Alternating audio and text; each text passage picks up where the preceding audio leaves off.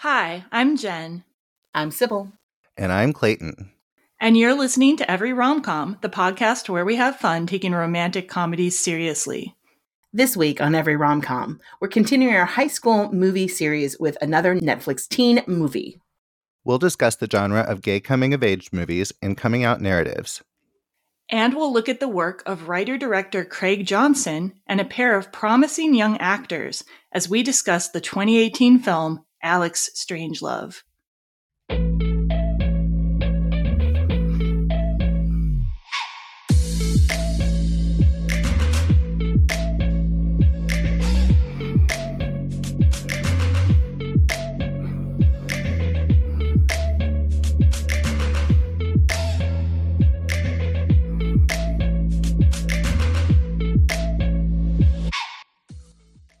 Hello, Sybil. Hi, good morning to everyone who may or may not be here in the morning. yeah. How are you doing over there? You said it's pretty hot right now. Yeah, I'm in Vegas, coming from Vegas. It is 8 10 a.m. and 106 degrees, and I am melting. Man, I feel like I shouldn't tell you what the temperature is in Wisconsin lest more people move here, but I know I hear it was really nice. I have a friend in Chicago and she said it's been a beautiful week, like 80 degrees. Yeah, other than like the occasional smoke from Canada, we're doing okay right now, but like yeah, only only cool people move here, please. Like Sybil, you're allowed, but like no one else. Okay. okay. I'm I'm, ha- I'm happy on the West Coast. I'm good. anyway, um, I'm excited to have you here. Sorry that you're dealing with all this heat. Um, but it's a good time to talk about some teen movies and to watch some teen movies in the heat. Yeah, it is. Yeah. And I'm super excited. We have a hot new guest today. Like you can take that to mean hot as in he's really awesome or hot as in he's physically hot. I don't know. Like I haven't met him in person, but he probably is. I'm always making it awkward on the podcast, Clayton. Uh, Sorry. Same, so. same. It's fine. I like to see it. so today we're introducing our guest Clayton from the podcast Men Who Like Men Who Like Movies.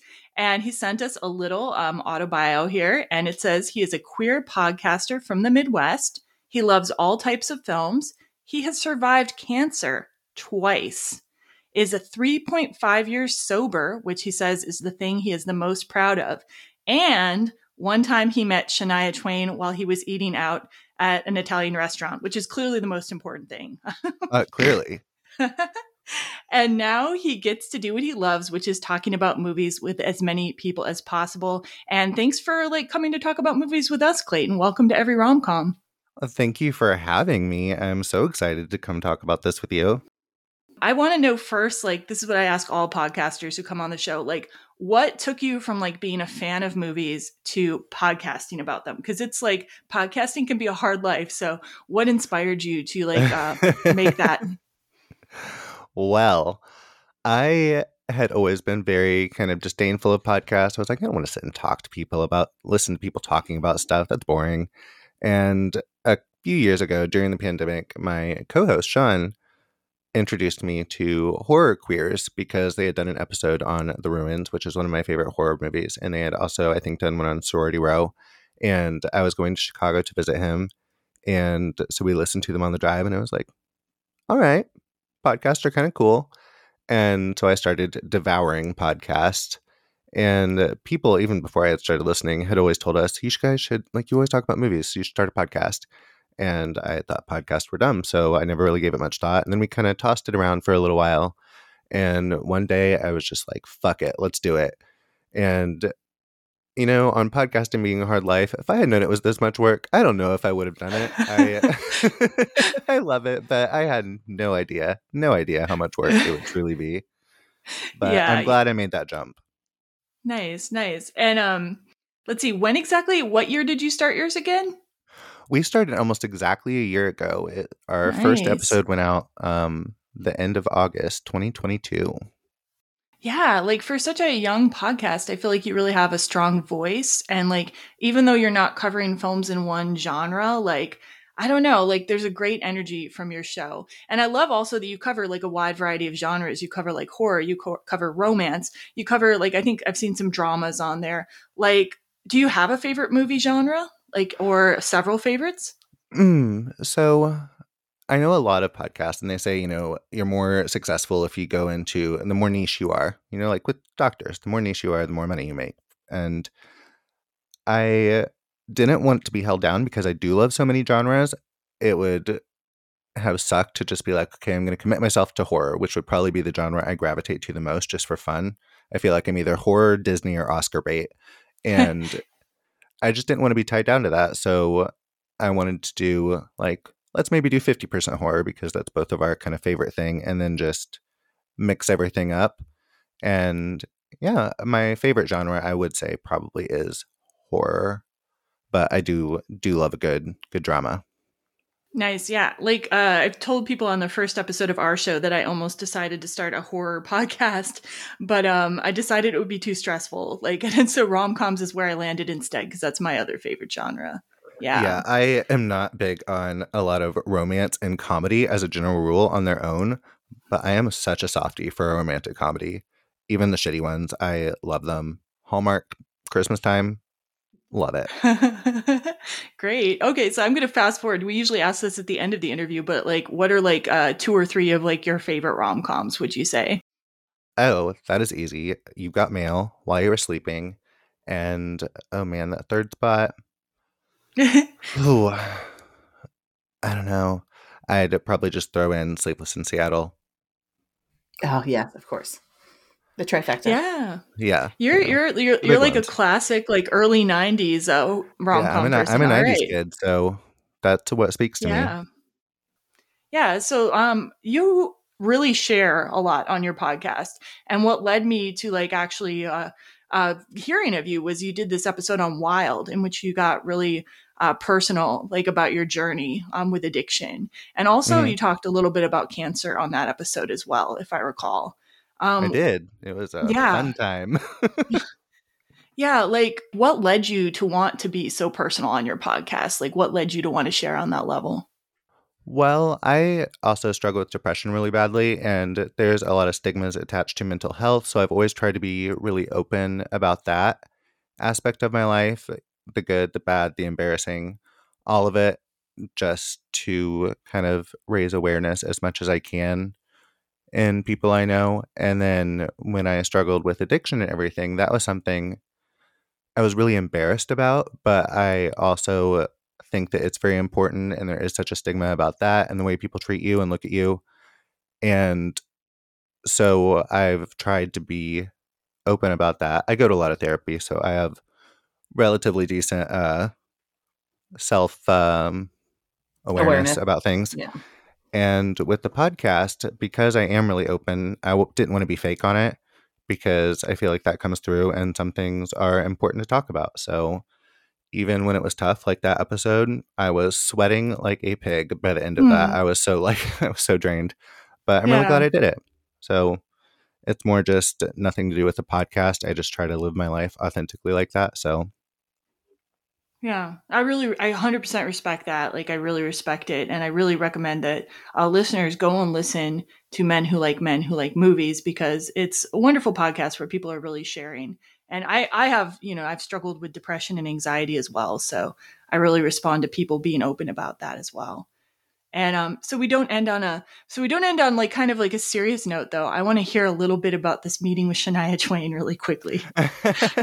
so it actually just happened a few days ago uh, last weekend.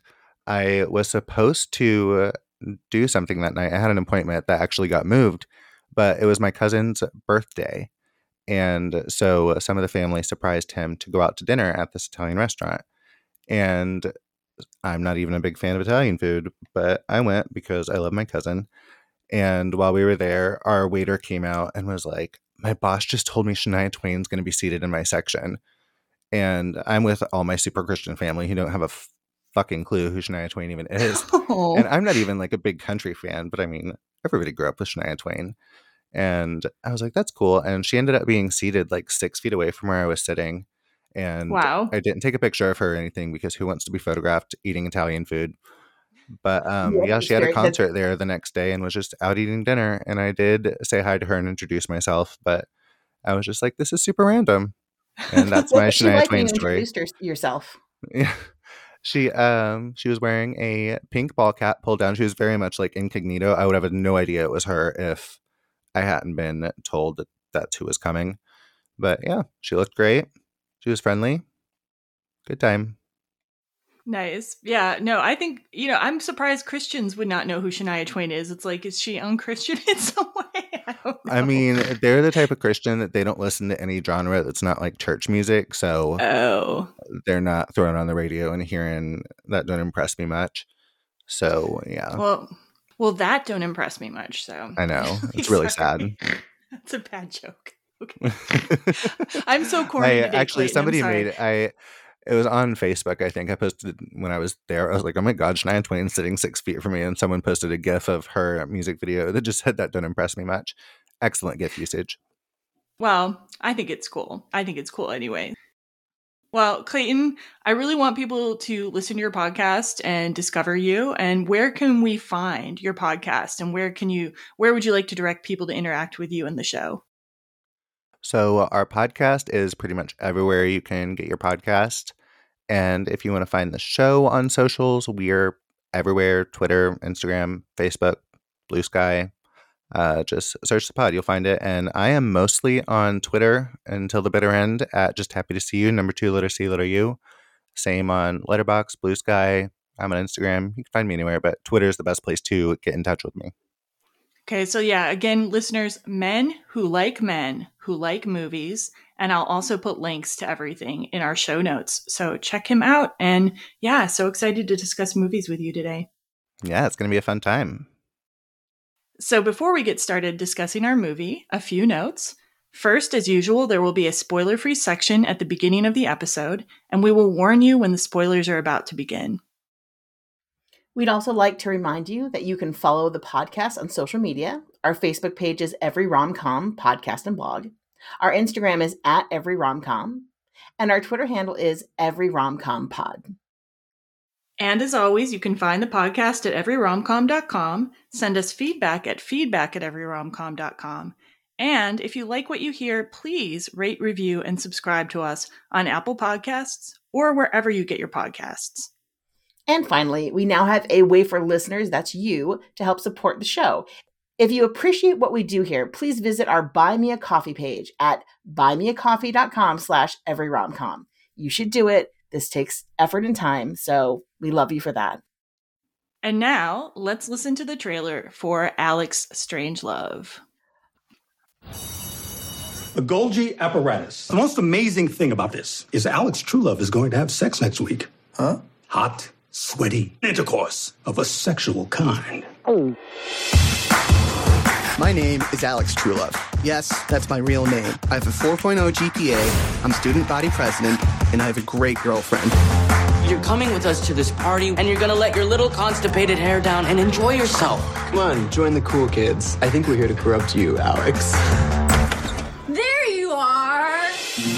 I've been. So, I have a girlfriend. I know. She's oh, adorable. She is.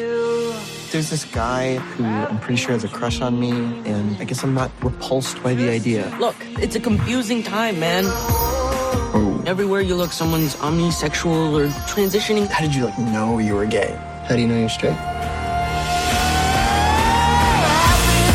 What's going on? I've been trying to de-virginize you for the past eight months and you won't let me. It's like Mad Max out here. Guys doing guys, girls doing girls, girls turning into guys and doing girls that used to do girls and guys. Ah! I'm over it, Dell. This whole thing, sex, love, I'm out.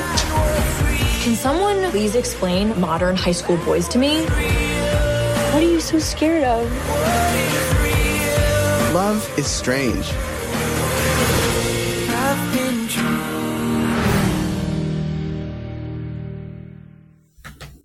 All right, there's our trailer. I think that's one of the better ones um, we've heard on our show, in my opinion.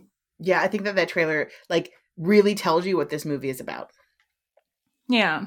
Yeah, Netflix knows their trailers. Like, yeah, they don't always know everything, but they know their trailers. Yeah. They're decent at marketing sometimes, the things they want to market. Things they That's want true. to market. Yeah, other things sort of slowly disappear. yeah.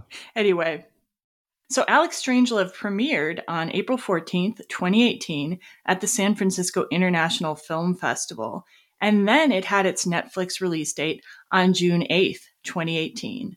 It was written and directed by Craig Johnson, and it stars Daniel Doheny, Madeline Weinstein, Antonio Marziale, and Daniel Zolghadri. I'm not 100% sure about the la- pronunciation of Daniel Zolghadri. I couldn't find it, but I guess he was also in the movie Eighth Grade.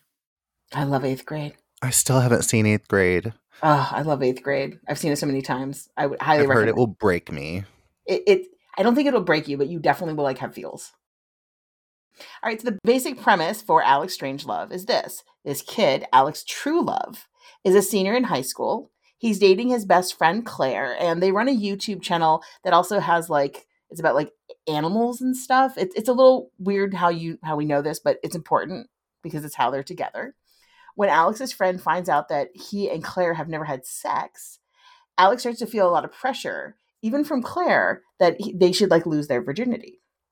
Around the same time, Alex meets an older boy named Elliot at a high school party and begins to kind of hang out with him and, you know, has kind of feelings. When Alex begins to have this friendship with Elliot, he kind of grows confused about and starts to like wonder about his sexuality. Like, is he bi? Is he maybe just gay? He doesn't really know, but he's he's open to like discovery. So, some interesting facts about Alex Strangelove. So, writer director Craig Johnson told the It Gets Better project on YouTube Alex Strangelove is largely autobiographical.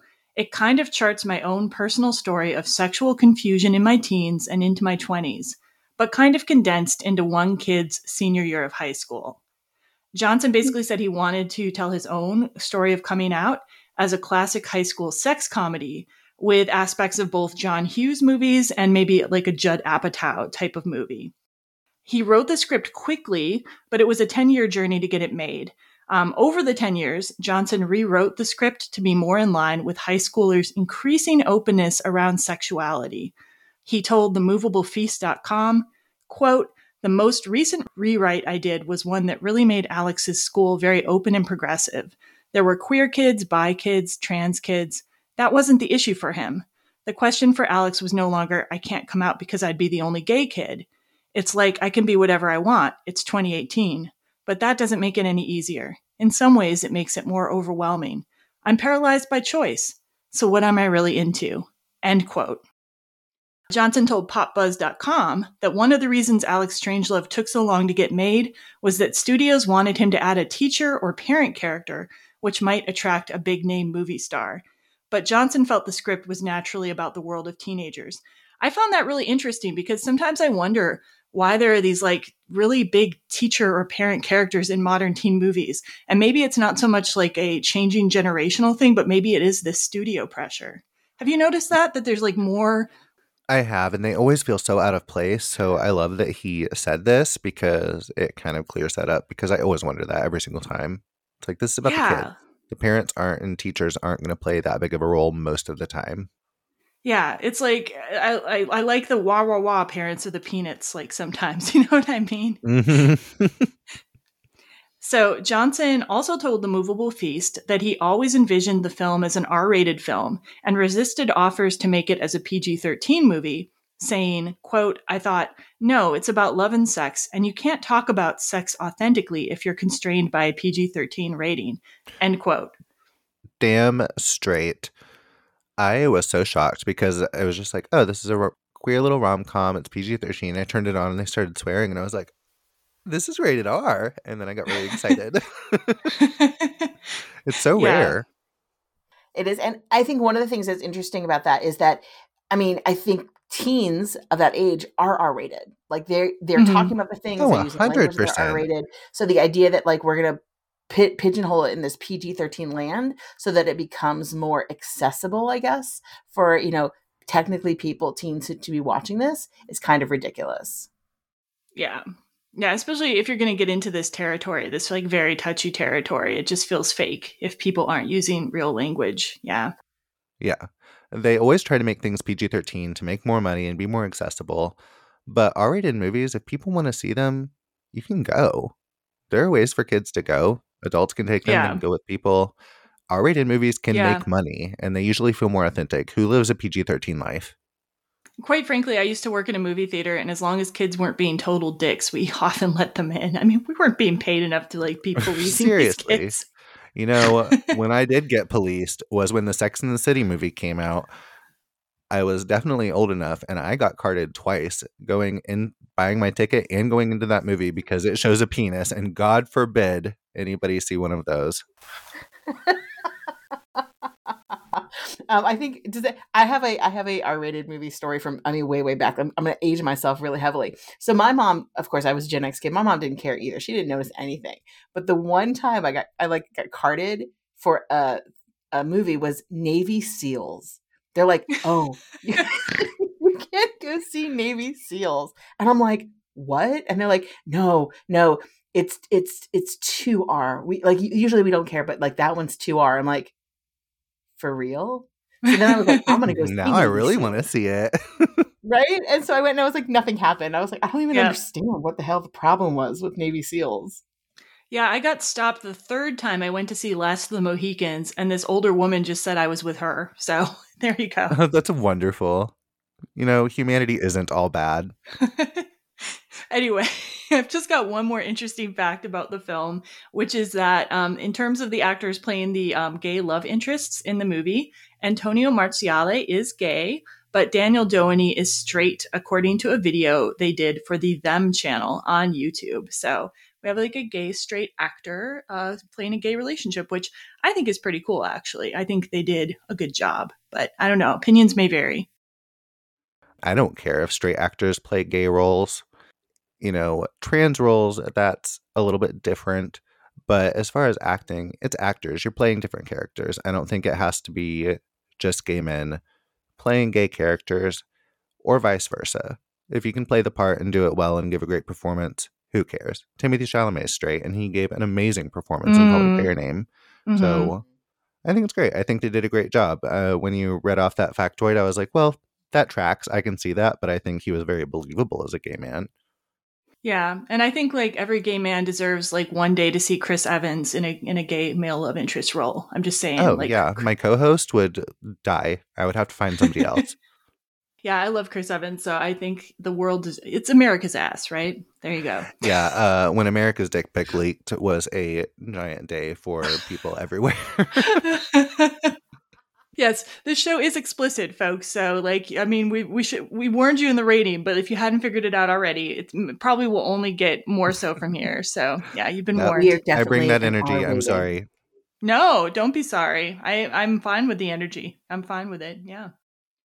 So let's um let's talk about our general opinion of the movie. So basically like let's talk about like when did you first see the movie and what was your first impression? Is it something you've rewatched and what do you think about it now? And I almost feel like I should lead out lead off cuz I think it's possible that it might be both of your first times. Am I right or wrong was about my that? first time. This is my first time. Okay, so I'm gonna I'm gonna lead off then. So I saw Alex Strangelove um, right when it came out, probably because I think 2018 was a time when I was like watching basically everything that Netflix pushed out. Okay, I think it was a, it was a kind of sad time, and I was just like, "Is there a teen movie from Netflix? I will watch it."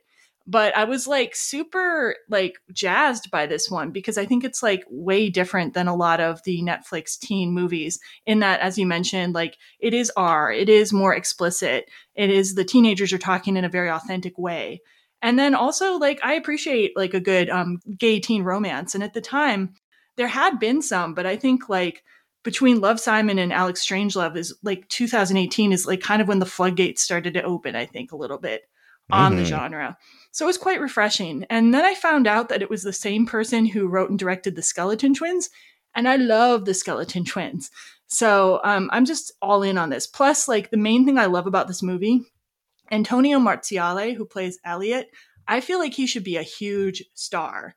I really hope that happens for him because I think he has so much charisma. Love his character. He should be in the movie more. That is like my main complaint about the movie. There should be more Elliot. But in general, I'm a big fan of this film. I've watched it um, several other times.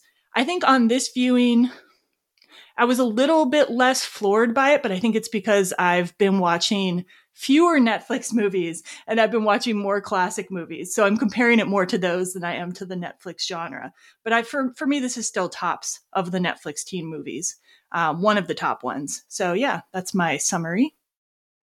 I I watched it because literally my friend Jennifer here was like, um, I think you'll like this movie. You should do this podcast with me. And I was like, oh, yeah, okay, cool. She knows my taste pretty well. Um, and I will say that I, I really did enjoy it. It it hit me a little weird at times. And when you you just read about inter- interesting facts that he tried to make it like a Judd Apatow, John Hughes. That's I think what kind of weirded me out at times because like we start the movie and I'm not giving any spoilers here, but we start the movie where there's like these little like drawings and stuff, but then they don't continue through the Mm. film. And then at time there'd be these huge like like like dry chatting things where they'd have conversations like almost like Kevin Smithy as well, Jeb Ap- Apatow Kevin Smith. And then there'd be other times where it was just like very like light and like one-offs and I was just like the the feel of the movie at times like did not cohese for me. It didn't stop my enjoyment, but as somebody who watches a lot of film, it was something that I did notice. Yeah, I had no experience with this movie until watching it for this, but I was aware of it when it came out and had wanted to see it. I just never got around to it and didn't have time, and then it just kind of fell to the side and I forgot it existed. So when you reached out about this, I was really excited. I was like, "Oh, I'll finally get a chance to watch this because it looked really good." And like we mentioned, has a really good trailer, and I enjoyed it. I sometimes think podcasting has ruined me a little bit for movies because you start to watch them in a different way. And mm-hmm. I agree with what Sybil said. It is kind of odd tonally. And it definitely has some flaws, which I will get into. But I did really enjoy it. But it doesn't take a lot for me to enjoy a romantic comedy. But it's fun. It is, again, I completely agree. In the scope of Netflix films, and Netflix romantic comedies, it's up there. In the scope of just, you know, movies in general, it's all right. But yeah, it's a fun time. For teen coming of age stories, I think it does a really good job, especially of showing what it's more like it's more like now than like like these older films that you can go back to. Yeah. I still think, and I mean, this is just a YA thing. These characters are always eh, kind of impossibly quirky. that just kind of strikes me funny. And it's just like, people don't talk like this, but I do like the heightened sense in movies when they do that. But for a movie that's trying, I was kind of surprised about it being such a personal story for the writer director because it just was like, oh, this feels like it was just written in a lab, not based on a personal experience because Hmm. nobody is like this. This was 100% like, this is a middle aged man trying to write about how teenagers of today would speak. And I have talked to young people of today, and ooh. so I'm kind of glad they went with this dialogue rather than realistic teen dialogue. Gen Z is impossible to understand. Is that what you're saying? Yes, yes. I mean, I cannot get on TikTok. If Twitter goes down, I just can't do it. I don't understand it. I don't want to understand it. I just make grumpy old man noises and have retired at 34. yeah, and slang is evolving so quickly these days too, though, that I think it would almost be a mistake to try to exactly ape whatever slang is current right now. Because I think the internet is just like sort of warp speeded the way slang comes in and out of culture. You know what I mean? Agree. yeah, language Agree. evolving is just ridiculous. So yeah, so to use some slang, are you both saying that you find this movie to be mid? I would not say I'd, I'd say it was mid, but I would I would definitely say that um yeah, because mid would make, make me never want to watch it again. And, like, Okay. I, I would have no problem watching this film again. Okay. Yeah, Just- same. I wouldn't say it was mid because mid is just really forgettable and this movie isn't. I would just say it's good, but it's uh, definitely flawed. Okay, where are you both standing? I need to know where you both stand though on Ant- Antonio Marziale. Is it just me that finds Antonio Marziale to be perfect and charismatic and wonderful and he deserves everything or am I alone Um, here? That man could break my heart and I would say thank you. I'm glad it's not just me. Yeah, I think he did. I think he did an incredible job. I'd be excited to see him in something else to know, like you know, how he does as in a different role. Yeah, yeah, totally. He hasn't done a ton yet, so it's it's too bad. But and now we've got this writers and actors strike, which I 100% support, but it is going to delay things for a little while. So Oh yeah, Yeah. but I hope we see him down the line. Yeah. All right, let's get a little bit into the cast and crew. So, first, I'm going to talk about our writer director, Craig Johnson. Uh, he's originally from Bellingham, Washington, a place I have lived before. Uh, he had an early background in theater and sketch comedy, and he moved to New York City to study film in 2002. And his first IMDb credits are as an assistant director on several short films. And his first feature credit for writing directing was True Adolescents, which was released in 2009.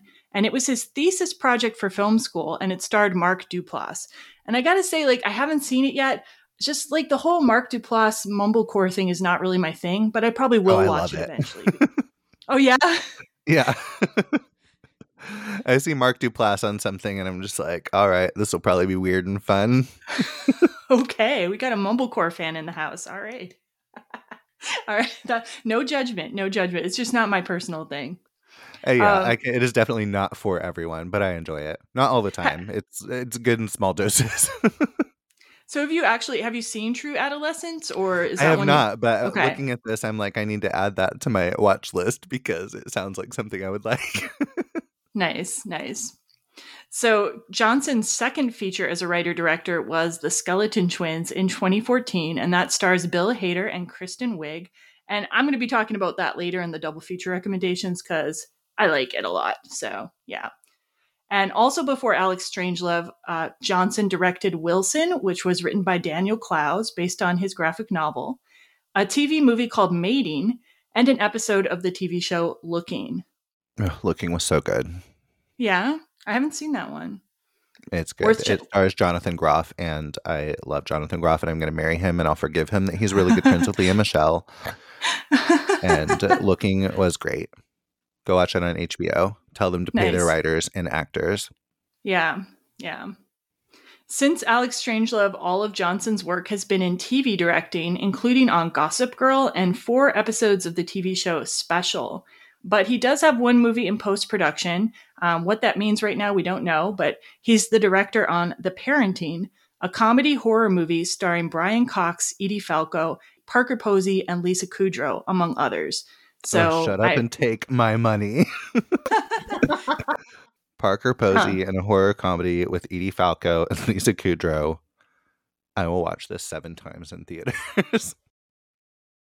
All right, so um, Craig Johnson is openly gay and he's married to TV writer Adam Roberts since 2015. And Johnson told the It Gets Better Project channel, My hope is to continue to make films with queer characters in them that aren't necessarily identified as only queer films. Like he said, he, he doesn't mind, like, you know, he certainly embraces being associated with queer films, but he also just wants his movies to be things that, like, you know, aren't put in a side category that everybody goes to watch, which I can Mhm. certainly appreciate. yeah. Nobody wants to be pigeonholed like that. No, No. absolutely not. All right, so let's move on to Daniel Doheny. Doheny was born and raised in Vancouver, BC. He's Canadian. Hello. He studied theater in a professional training program after high school. He began his work in theater, performing in Shakespeare productions. He's also part of the Canadian sketch comedy troupe Human Town. So you can go look up some YouTubes on that. His first IMDb credit is for writing and appearing in an indie movie, Heart, H A R T, Attack, First Gear. That was in 2012. Before Alex Strangelove, Doheny also appeared in shorts on TV and in the feature film Adventures in Public School with Judy Greer in 2017.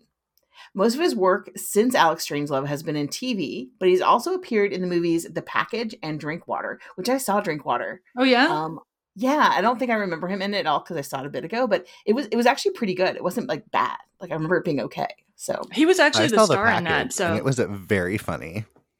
Oh, yeah? well, I mean, Yes. I don't think I noticed him, but like, as in like you know, like when you watch something you don't know the actor, but you just watch it. Mhm. Yeah, I yeah, don't yeah. think I like realized it was him, but like I remember liking the film. Cool. Cool. Yeah. And, and you saw the package, Clayton? Yes, it is a Netflix movie about these kids on a camping trip, and one of them accidentally cuts off his penis, and they have Oh to God. get him and the penis back to you know a hospital by a certain amount of time, and it is very very funny. I would recommend it. Wow. It's a fun little. That is a fest. concept. Yeah, Okay, it's I'm here for very this. Funny. go I was just like, this is either going to be really bad or really great, and either way, it's probably going to be fun. And thankfully, it was very good. definitely an immediate watch. That's going to happen. I hope everyone here is like, yes, it's on Netflix. We can go watch. And I mean, if you partake, get stoned, watch the package, you will have a wonderful time and laugh so hard your face hurts. there you go. Well, his TV work since Alex Strangelove has included the miniseries Brand New Cherry Flavor and the show Day of the Dead. He's also done voice work for Ninjago and My Little Pony, Pony Life. Listen, those are very different, but like he's on that he's on that voice train. Recently, he appeared in six episodes of the TV show Lucky Hank. That show actually looks really interesting. It's got the guy from Bob Odenkirk from Better Call Saul in it, so I was like, I was interested in that. Yeah. Brand New Cherry Flavor was good. Yeah. That looks I mean it did look intriguing, but like sometimes I don't know. Like with these like I think it was also Netflix, wasn't it? Or was it or am I wrong? He's been yeah. really, really getting that Netflix check. Yeah. You know, yeah. whatever little check they give their actors. Mm. But yeah, he's been doing a lot of Netflix stuff, it looks like. Yeah, a lot of these actors, like we covered another Netflix movie um, last time, um, To All the Boys I've Loved Before. A lot of these actors end up in this sort of Netflix loop, like Noah Centineo from um, the last episode. So I'm going to talk about Antonio Marziale, and he was born in London, England in 1997 to an Italian father and a Canadian mother. I mean, right there, you know, his, this is already a romance story, really, right? Yeah. He then attended school in Switzerland and entered Carnegie Mellon University at 16 years old. Who is So- this kid? Oh my god! Yep, yep. Um, his first IMDb husband. his first IMDb credit was for a short called Robinson in 2013, and some prominent work before Alex Strangelove included the web series The Gay and Wondrous Life of Caleb Gallo and the Netflix show Altered Carbon. And I did go and I watched the first episode of The Gay and Wondrous Life of Caleb Gallo, and I, it got me interested. So hopefully I will have time to like continue watching it at some point. Like they're like web series like seem to be more of a thing, and they're a thing I haven't explored that much. Same. And Marziale has only had a few projects since Alex Strangelove, sadly, but he did write, direct, and star in the 2022 short film Starfuckers, which was nominated for Best Short Film at the Sundance Film Festival and won Best Short at several other film festivals. And I actually I went and watched that too. Like it's definitely a bit avant-garde, but like if you're into like, you know, queer queer shorts and if you're into like drag performance, like this you should run. Run don't walk and find that online okay? And i'll put a link to it in the show notes if i can find a good link. He recently appeared also in the short film fanatic and he was set to appear in the netflix show grendel but it was canceled by netflix in fall 2022 and is listed as being in post-production. I don't know why they film an entire freaking show and then don't release it. This trend is just ridiculous. Well, have you ever seen a little film called The Producers? mm, hmm yeah well i mean i do know but i hate it you know what i mean Same. I, I just I feel like the resources that are wasted, the people's time that are wasted in this is just it's it's it's obscene to me actually in a way. Yeah, I don't know. Imagine like being how- the person who worked at that and then was like, I guess it's never seen the light of day. So glad that I, you know, gave effort. And like the people Yeah. whose stuff comes out, and then the streamers are like, "Yeah, let's just take it down and delete it from existence. We're not going to release it on streaming or physical media or v- VOD, and it's just going to be gone." And you can't find it ever again. I mean, know. look This- I started big- downloading all the TV. I Hollywood like because, like, accounting yeah. is awful. My Big Fat Greek Wedding costs like six million to make and made three hundred and fifty million or something, and reported a twenty million dollar loss. Are you fucking kidding me? Um, Lord of the Rings. Lord of the Rings No. supposedly No. like like made Oh, zero yeah, money and Yeah, Yeah, things got to change. We got to like things have got to change. So, um, and I think I'll put also in the show notes um some ways that you can support the strike, which is mainly I think donating to their fund. So I'll put a link to that in the show notes too. All right, everybody. Yeah, support support the SAG strike, support SAG-AFTRA strike, and support the WGA strike. Everyone. Yes. All right, and and just a final note about um, Marziale. He says he's remained close with his Alex Strangelove co-stars and with writer-director Craig Johnson. So it sounds like it was a positive experience for everybody working on this movie. All right, so before we get into the main movie today, I just really wanted to give a quick kind of overview of LGBTQ teen rom coms and coming of age movies, like in general. And I tried to do a bit of research on this to try to get a sense of the history. It was really hard to kind of um, gra- to try to find like what are the first movies.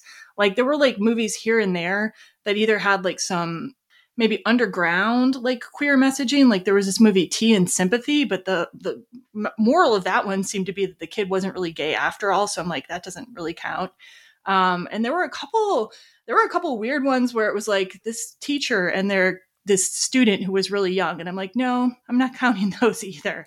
Um, yeah. Some of the earliest examples i could find of just like straight like straight up like uh, gay teen romances were you are not alone which is a 1978 Danish film. I haven't seen it, but from the description, it sounded like pretty wholesome, like um, young teens like meeting each other and falling in love kind of a thing. You know, leave it to the Danish to take care of this for us. And then, mm-hmm. of course, in 1987, we had Maurice, which is based on the novel by gay author E.M. Forster. And I've seen that one. And it, it does, the romance does take place more when he's older, but it does show him younger, like kind of um, developing feelings for other boys and just coming into awareness of his sexuality. So those are like some of the earliest examples. And that's, you know, pretty far along in cinema history already. Do either of you know of anything else that's like predating that or from the 80s also? No, I'm really bad at queer history because I'm a bad gay sometimes.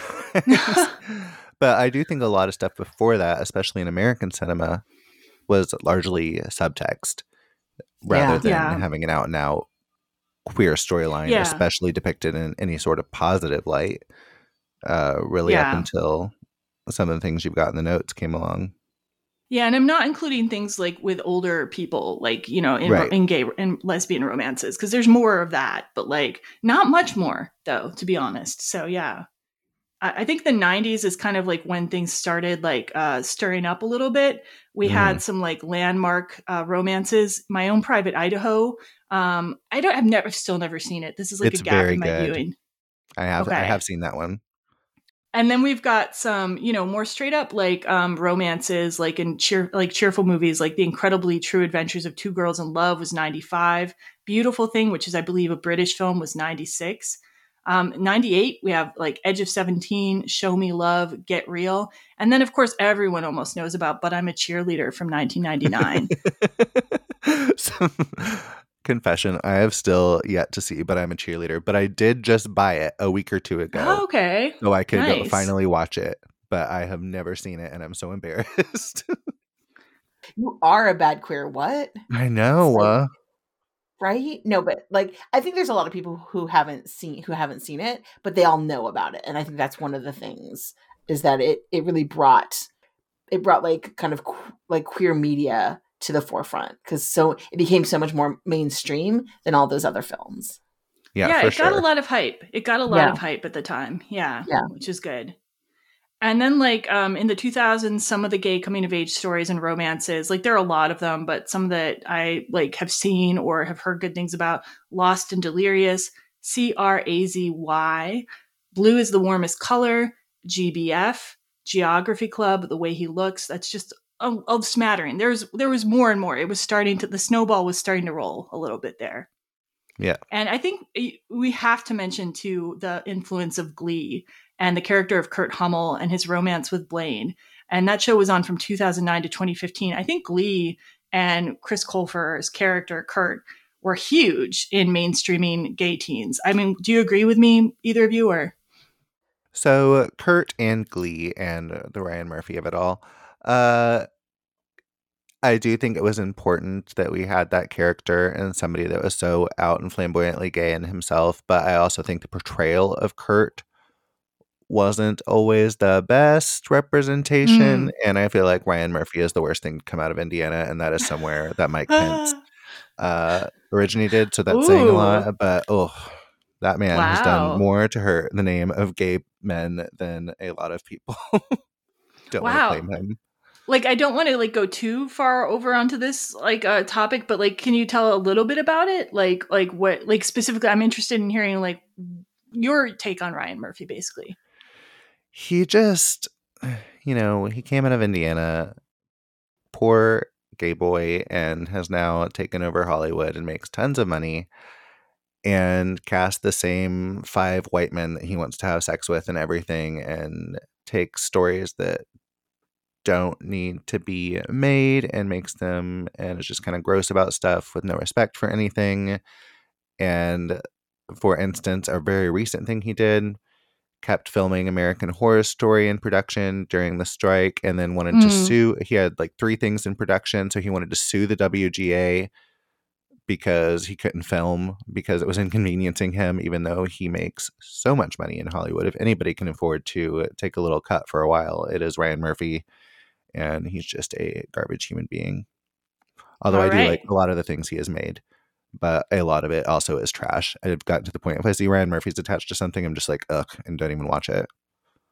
All right, we've got no lack of strong opinions from you, Clayton, and I totally respect it. Like, I don't have a very strong, like, formed opinion on Ryan Murphy. I was kind of a fan of Kurt, though. I think that every character on Glee kind of had their character assassinated at some point because the people on that show just Yes. behaved horribly to each other. But I, but I always loved Kurt until the end. I couldn't help it, and Blaine. Oh my god, and I, I thought they were so cute together. But yeah, Well, and one of I the things agree. I'll say about that I felt about Glee is I think Glee is not like I think it's like heightened reality. It's like the extra of the extra of the extra. And so I think that that like maybe they weren't true you know, they weren't true. They were more caricatures, right? So these are like heightened caricatures, but I think that's true for everything about Glee. True. Yeah. Although I think it started a bit more authentically in season one. But before we start reviewing Glee, let's just say it had some cultural impact. Agree, Just agree. a I will little bit. definitely still agree that it has cultural impact. All right. So I think Moonlight winning the Oscar in 2016 was another like big win for visibility of gay coming of age stories. And you'll notice um Elliot has a Moonlight poster in his bedroom in this movie. Yes.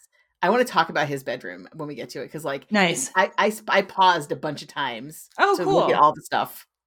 Yeah, I did not. So that'll be interesting. I would like to hear your um ideas about the production design. Yeah. I do have a thought about Moonlight. I think Moonlight is a beautiful film. I love it a lot. I harbored resentment for that movie for a solid three years, though, for winning the Best Picture over La La Land. Really? I've never wanted something to win more than La La Land.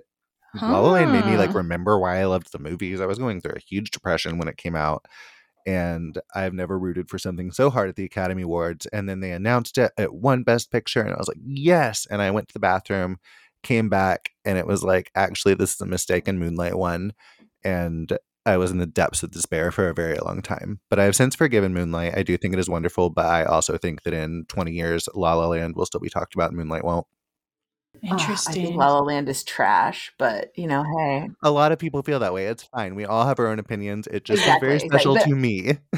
yes, which is important. And I mean, I think that Moonlight winning the Oscar was very political. Like people were like, we yes, need it was black very much. It felt like a political win.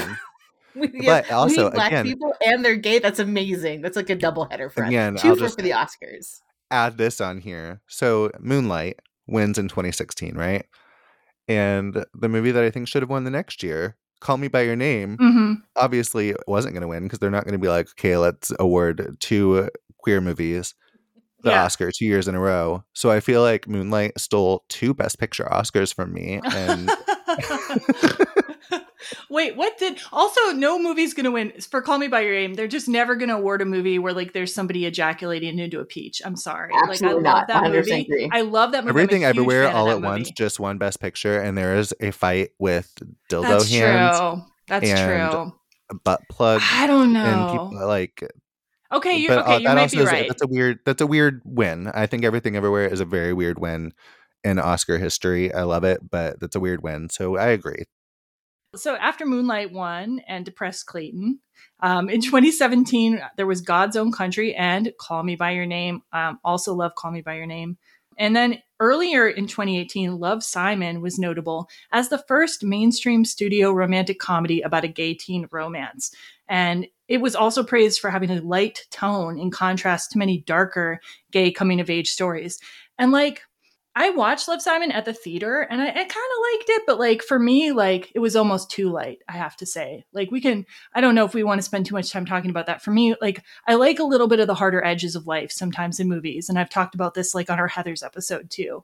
Um, when things get too cheerful, I start feeling like it's inauthentic in some way. But what do you, did that, was Love Simon impactful for either of you or? Um, I I saw Love Simon in the theater as well, and actually, when I left, I was like, "Well, that was." I'm like, "Well, that was a little fluffy." That, that literally, I think I said that. Like, well, that was a little fluffy. There- like to, I liked how much it had like this light airiness to it, but you know that there was a there are there were moments that should have been darker for him. Like, and so that what you said, I agree with. I did not see Love Simon in theaters, but I well, I enjoy it because it is light and fluffy and it's just kind of a feel good movie and a very idealized version of the way things could potentially play out for someone, I suppose. It does feel very inauthentic to the experience. I do think again it was important for the representation. I'm glad it exists. I do like it. Jennifer Garner is the mom of our dreams. But Yeah. Yeah. Yeah, there you go. There's very- a there's a there's fluffy. a strong part for there was a strong part for a mom in that movie. There you go. yeah. it also made use of her. Like it was, she was like a good, like useful character. Mm-mm.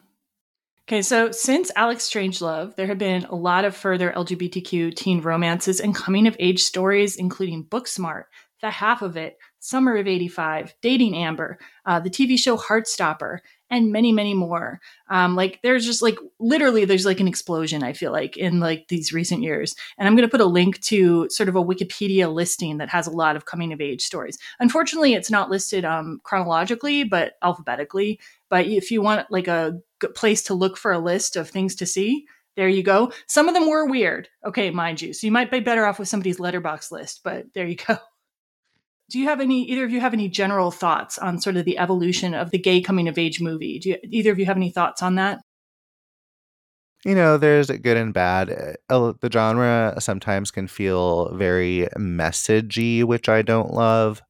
I prefer a good story that can stand on its own feet without being like, this is capital I important. Mm, Um, but the more that comes out, the more that there are opportunities to tell more authentic stories that don't fit into a neat little package that more represent the reality of things and more representation is never a bad thing. So I like the like the direction it's taking, even if I don't love every individual entry that comes out.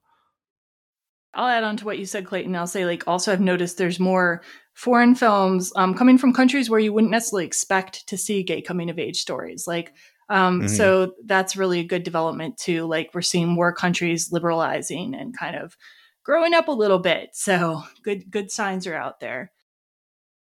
All right, so let's get into the movie we're covering today. Let's get into Alex Strangelove itself. So we open with a montage of animals and talking about their behavior and then comparing them to high school students. What did you guys think of this uh, gimmick? I thought it was an interesting way to start it. Um, I was it like pulled me in, but then like we didn't really continue with it. So once again, it's one of those points that I was like, "What this? This is not." It didn't set a tone because that's not the tone the film took. I thought they were just doing Mean Girls, and I thought it was odd that they didn't stick with it. But I'm really glad they didn't because it was just kind of a really weird artistic choice. But I didn't hate it. It was kind of funny for a one-off joke at the beginning. But it, again, I agree it didn't set up the tone properly. I don't think because that's not the type of movie this is. Yeah, I, I felt like if they had taken even one of those characters that they introduced at the beginning, or maybe just all of them, and in some way inserted them later in the movie, you know what I mean? It's like if you're going to show us a bully, why isn't he showing up later at some point? You're going to show Yeah, us this pretty girl. is- Show, show, yeah, Everyone is very, very supportive in this. No bullying. Right? Yeah, you could have you could have knocked this intro out, and this mo- movie would have gone on just as fine without it. Yeah, I mean, it's basically it's a lead-in so that we know that Alex and Claire are friends, and they host a YouTube show called Savage Kingdom High, which apparently their whole show shtick is about like talking about animals and then comparing them to students at their school. Don't understand how that show's a hit, but that's all I have to say about it. yeah, yeah, I I agree with you. So we get an introduction to the characters. Our our main character is Alex Truelove. Like I did once date a guy whose last name was Laycock, but I still find the name Truelove just like completely. What do you, what do you think? I it's remember such Laycock, a YA though. name. Yeah, yeah, I just don't see it happening. Well, but it also plays well for the name of the movie, which is mm-hmm. Strange Strangelove. Though I don't know why his, his name isn't just Strangelove. It would be fine if his name was Alex Strangelove. maybe that would be too evocative of Doctor Strangelove. I don't know. And we find out we find out Alex Truelove is a virgin and he meets Claire in a video production class and she has a similar interest in animals and that's why they do their Savage Kingdom High. Their whole thing is they begin attending dances together in themed costumes. And then after and then before one of the dances when she finds out her mom is very sick with cancer, they kiss and then they start dating. And Alex says of her in narration, I think this could be the girl I'm going to marry. So, any anything you want to say about their dynamic, this introduction? Their couple costumes are disgusting and cute. I wish I had somebody to be that dorky with. Um, also, maybe when your girlfriend or best friend sad about her mom having cancer, don't try to kiss her. Seems like bad timing to me, but it worked out for them, so whatever. I think sadness, you know, sometimes leads to things. Yeah. I, I think I think she does try to kiss him first too in the scene. So she's feeling emotional. She needs some support. I don't know. I, so, I think that this this shows that like the in, the introduction to our our main characters, the introduction to this movie itself is so weirdly random to me. Like mm. when I hmm. looked back on it after I finished it, I was like, it could have been done so much differently that would just like make more sense. Like if we had just been like, um, even if it was just a narration still where he's like, let me talk to you about Claire. And then you did like a montage of like who Claire is and how they met and blah, blah, blah. And you did just that. Mm. And then hmm. like, this is my school and then everything about the school. And then now it's me. Right. Yeah. That, that would have been better than it's such a weird intro to everything. And there's such all these random stuff. You're like, so why are we talking about cephalopods? And like, it, like it's not like it, like I don't know. There's just so much of stuff when I look back. I was like, this movie starts out so weird, and yeah. it doesn't really find its heart until like 20 minutes in. Hmm. See, I was drawn in right away. I, I will say that it tonally it is all over the place, but yeah, yeah, and yeah, what you're saying, cephalopods. That's why they become interested in each other because Claire's drawing a cephalopod, and Alex correctly identifies it. So it's kind of their little quirky trait. Yeah. Anyway, YA protagonists yeah, are always impossibly quirky. it's true. It's true. So we get to now to like the basic premise of the movie. Um, Alex's friends find out that he hasn't lost his virginity yet, so Alex decides he needs to lose his virginity pronto. Um, any comments about like this scene? So basically, it starts out his friends are talking about the craziest place they've had sex, and Claire outs him as not having had sex yet so uh, so first of all for me i was like right here i was like dude if he doesn't have sex with you nobody should be peer pressuring you into sex and i don't think we live in a time where people peer pressure you to have sex anymore but hmm. also if he's not having sex with you you should definitely think about how he feels about sex hmm especially okay. with you yeah uh especially nowadays i don't know if you've noticed this trend of the younger generation being a very anti-sex in a lot of ways and being like sex shouldn't be in movies and they aren't having sex like they used to and people are waiting a lot longer and stuff so this rang really weird to me even for 2018 hmm. yeah i think i honestly do think 2018 was even a little different than 2023 but like yeah i can see that yeah. It was already trending that direction though. Mm, mm-hmm. As far as, you know, pressuring people into sex and like that didn't even really happen when I was a teenager and okay, the, okay. the early 2000s. So but I mean it's a it's a good trope. Yeah, like I think like nowadays obviously people would be like, well maybe he's demisexual although they've known each other a long time or maybe he's asexual and there wouldn't be this like, oh, you must have sex or you are this or that kind of thing. Mm. Yeah. So the guy friends, though, in this movie, when they find out he's still a virgin, joke that either his dick has fallen off or that he's gay. And um, Alex is like noticeably very like defensive and anxious as soon as they say he's gay.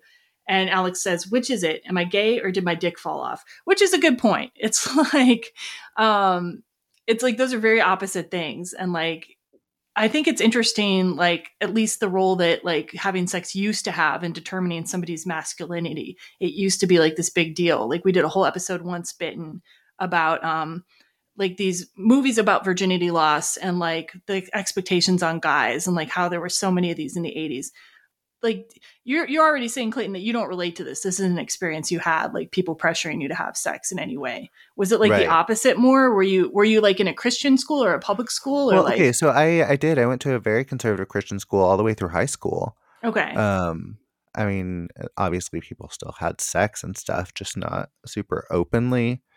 But I did not have that experience at all, and even once I got more out into the world, I guess you could say that wasn't something I ever really witnessed.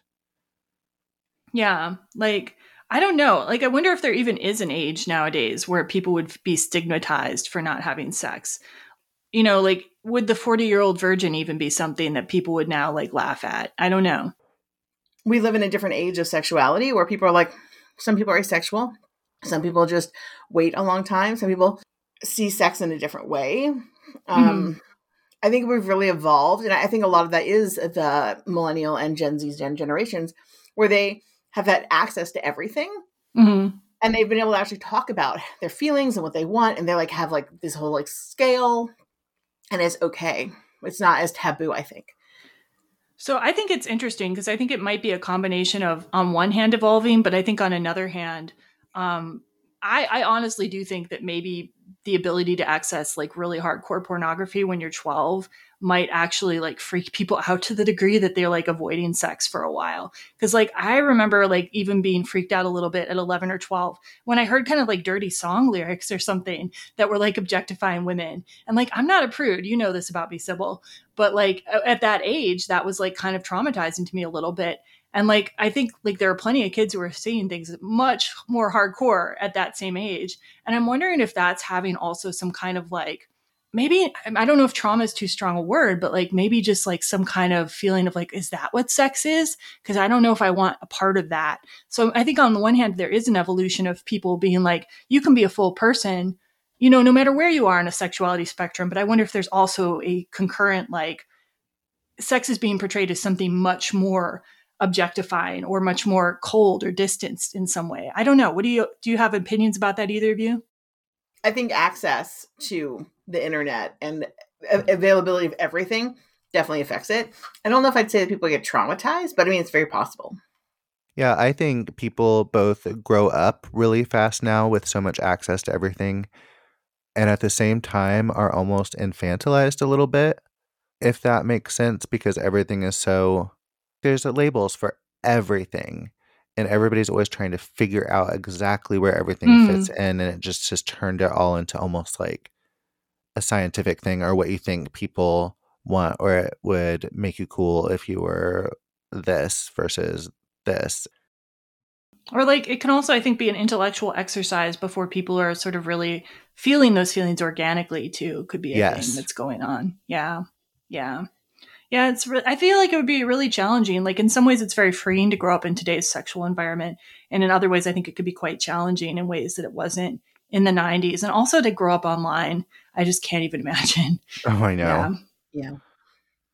I mean, I think the best line in this movie is the one where, and it's even in the um, trailer, with the one where he's his friends like, um, there's you know, your there's boy girl girl boy, where he like discusses all the different ways that you can be with somebody, and I'm like, that was the most true line in this entire movie for me. Yeah, we'll get to that part. There's a lot to unpack on that. Yeah. So, like, now that Alex feels this pressure, I'm going to move on a little bit in the plot. So, now that Alex feels this pressure to have sex, he goes to Claire and tells her that they should have sex. And then, oh my God, he starts trying to talk dirty to her, and it's terrible. He's like, I'm going to sex you so good, you won't know what time it is. I'm going to sex you like a tornado on fire. And I'm like, dude, if some dude said that to me, like, I would, I would, like, I would know something was wrong. I would have immediately been like, this guy does not want to have sex. He doesn't want to have sex with me, at least. And maybe we're just friends, and that's okay. Yeah, his dirty Uh, talk is just horrible. I loved it. It would it, it's awful, but it was very funny. And he actually reminds me a lot of this guy I was so in love with in college, who Oh. later, of course, after my chance had passed, ended up coming out as gay and is now happily married with a little dog, and they're very happy, and I'm very happy for them. But I could see him trying to be sexy or something and saying that, and Hmm. So I do know people that are this level of awkward. Yeah. very fun to see. And then we see this other scene where Alex is pretending to do sexual things, like to make to seduce his like stuffed monkey or whatever. And he uses quite explicit language in this scene. He's talking about, "I'm going to put my hard cock in your wet pussy" to his like Yes. monkey stuffed animal. I'm like, uh, I mean, that shit happens. Let's let's face it. Yeah. Um, I mean, and then I have not oh, personally done this, but yes. Yeah, I mean, and it's not like he actually has sex with the stuffed animal, although I'm sure many people have also done that. But like, uh, he's just he's talking dirty to the stuffed animal. So there you Yeah. go. So one one of the things I thought was interesting is that the, once again, this is like how the, the movie is made. That I felt was like I'm like nothing, not enough of it pays off. So his mom walks down the stairs where he's having this conversation with his bear or Mhm. whatever, and Oh, it's a monkey. It's a monkey. his monkey, right? And you can't really tell like is his mom like I 100% heard everything you said because I asked who you were talking to. So I know Yeah. all the words you just said. So you're being creepy and weird, right? Or is she just like, why do you why are you sitting with that monkey and talking to yourself? So you can't tell like, did she actually hear what he said? Or she, she's like, is he talking to himself? And then which of those is actually more weird for her to see? yeah, yeah. I right? gotcha. Like it didn't pay off for me. And it, like it could have been such a fun scene. Yeah, I felt like they were almost trying to develop Alex's parents more, and like you get hints of what his parents must be like, but you don't really get a full resolution of that at any point. Yeah. So, yeah. yeah, it's almost like they shouldn't have been there at all because there was no point for them to be there. Mm. My headcanon is that she totally heard everything he said and is going to go laugh about it very hard after she exits stage left. She doesn't I look. want to be there. I'm, I'm watching that film because I thought it'd be way more interesting. But then she didn't like the the actress like didn't play it off. and She looked like more weird, yeah, weirded out, yeah. than like that was hysterical. Yeah, honestly, his her mo- his mom struck me as someone who was almost like emotionally abused or very passive with a controlling husband. Like that was like the vibe I was getting the whole time, and I'm Mm, like, is this That is supposed to be like this? Yeah. Eh, anyway, we don't really find out though. Not really. All right, so let's get to my favorite scene. My favorite scene is the many happenings at the drama party. I don't know if anyone else also loves the drama party, but I do. I did love the drama party. the main events at this drama party are um, Alex meets Elliot, so that's the most important thing. But then there's a hilarious subplot where his friend Dell licks a psychotropic toad and has a bad trip, which is humorous. I feel like I should put in here that when I looked up the type of toad they were talking about in the movie, all the articles were just about how you should not lick a toad and it could cause death. Um, I could not find records on how many people have actually died from licking bad toads, but apparently it can cause problems with your heart and seizures. So please do not lick a toad. Okay, that's my public service announcement, and I and I mean that very sincerely. Please do not lick a toad. It's not good for the toad either. So Right. Which is Alex is like, don't lick the toad, and they're like, I'm licking the toad. I also did like how they. I thought it was a fairly like decent way to show that like teens are stupid, right? uh, teen, teens are like this is an area era where teens are stupid. They'll do all kinds of crazy stuff, and he he looks so ill the entire time. yeah, he's tripping out. That I, I appreciated the fact that they're like the messaging is this: please don't lick toads. Yeah, yeah, yeah. Craig Johnson said he wanted to include like a gross out gag in his movie, so he researched psychotropic toads, and he thought it would go with the nature theme of their YouTube show, which I, I, I can kind of see that. Um, I don't actually know if the Guyana ba- banana leaf toad is a real thing because I was only using the internet and I couldn't find any direct hits for that title. So maybe he made up a fake toad so people wouldn't try to order the exact same toad. Um, yeah. And so the scene cuts back and forth between the Alex storyline and the Dell storyline. Dell's side, some of the things we see, we see a singing garden hose. Um, and then this is my favorite part. He gets drawn into a drama club game called Soundball, which I have played because I used to I used to direct theater. So I've played this game. It's like you throw a fake ball at people and you make a noise that represents what you think the ball's noise would be. I can tell you guys like this scene as well. I I loved this section. Also, I was a drama nerd, and I've never done any. I'm like, I have not heard of any of this, and I haven't done it. And I had to go look it up to see if it was real or if it was just made up for this. Yeah, I've played it, so I don't know if they call it soundball or not, but 100% I've played this game. I've not ever played it, but I've seen it played multiple times, and I thought this scene was so funny. I mean, everything with Dell in this drama party was hysterical. Also, Yeah. I mean, if somebody's going to lick a toad, that's natural selection. that is disgusting. Absolutely disgusting. I don't care how fun the trip is, but all of his stuff was just so funny. And I really, really enjoy when things gently, lovingly poke fun at drama slash theater kids because it's usually very true and done from people that know that uh, community well. Yeah. Yeah, so in the game of Soundball too specifically, like Dell, like first of all, he doesn't want to play this. He doesn't want to go to the drama party. He's weirded out as soon as the person opens the door and is like, "They'll come in from like cabaret." Like Dell doesn't want to be there. Then he gets drawn into this game of sound ball, sound ball when he's totally tripping, and then he starts seeing the ball turn into things like a ball of fire and then a skeleton.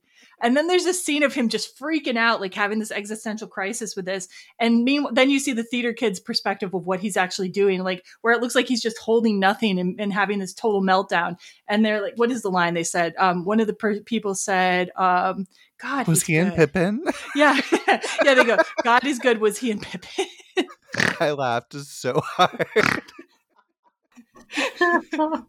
yeah that might be yeah that might be my favorite laugh in the movie actually quite frankly he because uh, yeah it is amazing um yeah any more about dell's trip that you want to talk about before the end of the trip we'll talk about the climactic end of the trip later uh no really my main point of it was it was just all very funny and the was he and pippin just gold absolutely gold I would have been happier if this movie had started here. Oh, okay. And we had learned th- uh, things about all the characters whilst in this party. All right. I felt this is one of the strongest points. Mhm. And so this is where I actually was like, now I'm in. And if you think about it, this is a point where like everything was happening, right? We meet Elliot, which is what this is kind of about. You know, you could have done so much if you just started right here. hmm i like that that's a promising idea yeah i agree uh, completely So Alex is looking for a bathroom when he finds Elliot and his friend Gretchen getting ready to smoke pot, and they tell him to close the door and come in. And um, Elliot says a line to Alex, "I think we're here to corrupt you, Alex." And I'm like, "That's a it's a great line." Um, it's a wonderful line we find out um, from Gretchen basically that Elliot is gay, and she says it's too bad he's not bi or poly, um, so she could date him. And Uh, okay, like I have a real quibble with this because I am poly, and it's like being poly does not change your sexual orientation. I'm sorry, it doesn't mean I'm going to sleep with like every person, right? Like it just means that like I might They- want to date more than one person at once. It doesn't mean like I'm going to change my preferences. So it's really i will weird. say they do make that comment later on the subject of being poly that the kids don't know what the fuck it means so yeah, because let Gretchen, Gretchen, slide yeah, because Alex like, what is poly? And Gretchen says some new thing kids at our school are experimenting with, and I'm like, no, bitch, like this shit was around in the '90s. It was around in the '80s when She's Got to Have It came out. It was only called poly in the '90s, but like, it's not new, okay? it's new to you. yeah but it's it's it's funny it is i think craig johnson is playing with the idea that these kids don't know what they're talking about with this particular idea so but it is a little weird. It kind of might perpetuate the idea that if you're poly you're just going to sleep with everybody. Right. all right and let's see and gretchen clearly wants to have a relationship with elliot too so yeah that's it's not going to happen for you sweetie. It's just you got to move on there a little bit. She is friend but like, can you blame her? Uh, I, I can't Well, but, but this seems this is this seems so real to me. As somebody who like I did not want to have sex with my gay best friend in high school, but like I was I was I was his beard and I hung around this group and there was always at least one chick who was like super in love with her gay best Mhm. friend wanted to have sex with him and felt that it was going to ch- it, she could change him right if this was it's going to be different between them they she just knew it and so like i i felt this very deeply and like this is the this is a very realistic relationship also the fact that I feel like he's living with her family that her family is Mhm. super cool about it like you know they are they are more like brother and sister at this point but she's still like he's amazing Yeah. Yeah, I mean it I do feel it's realistic, but I feel I feel bad for Gretchen. I'm like, Gretchen, you got it. Let's get out there and mix around a little bit.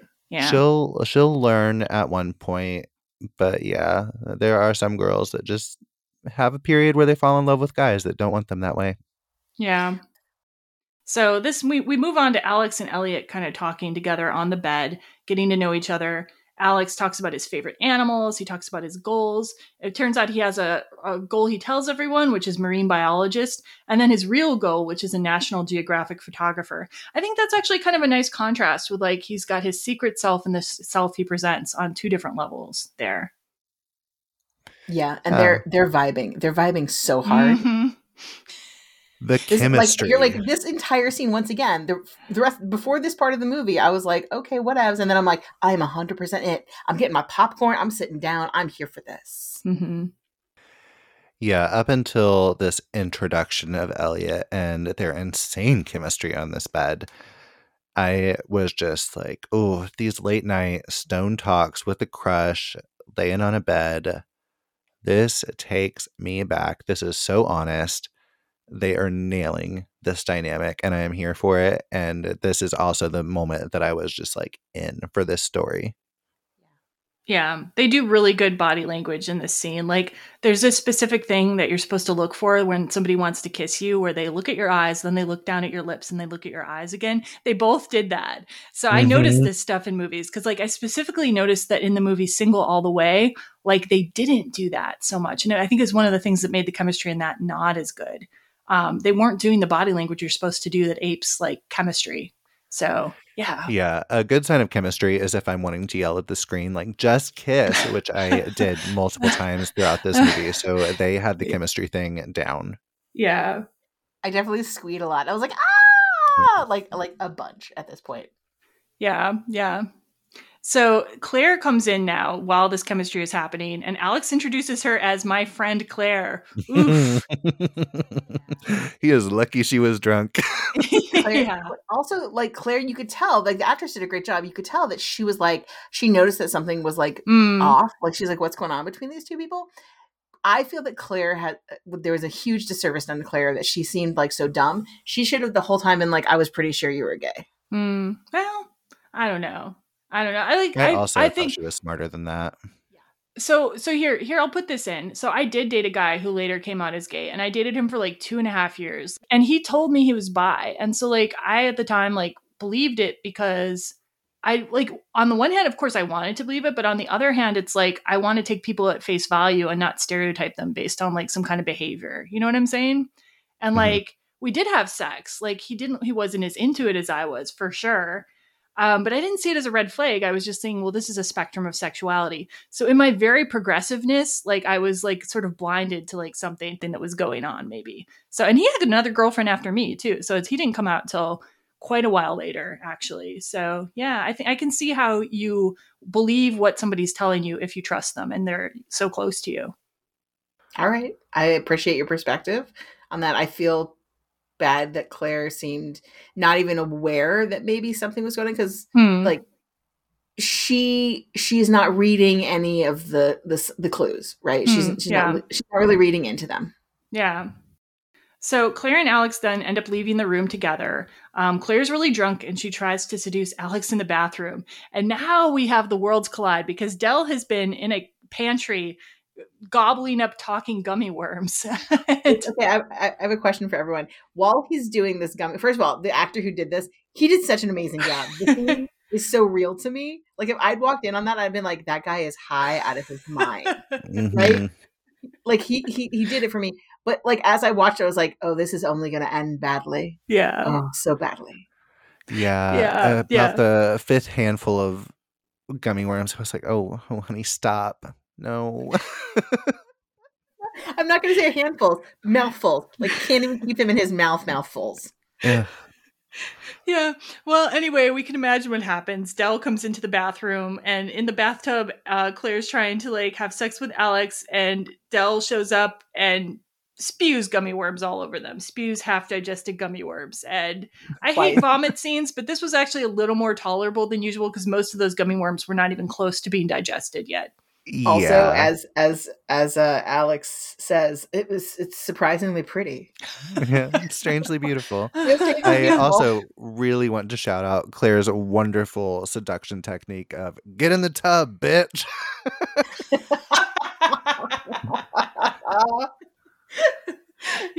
yeah.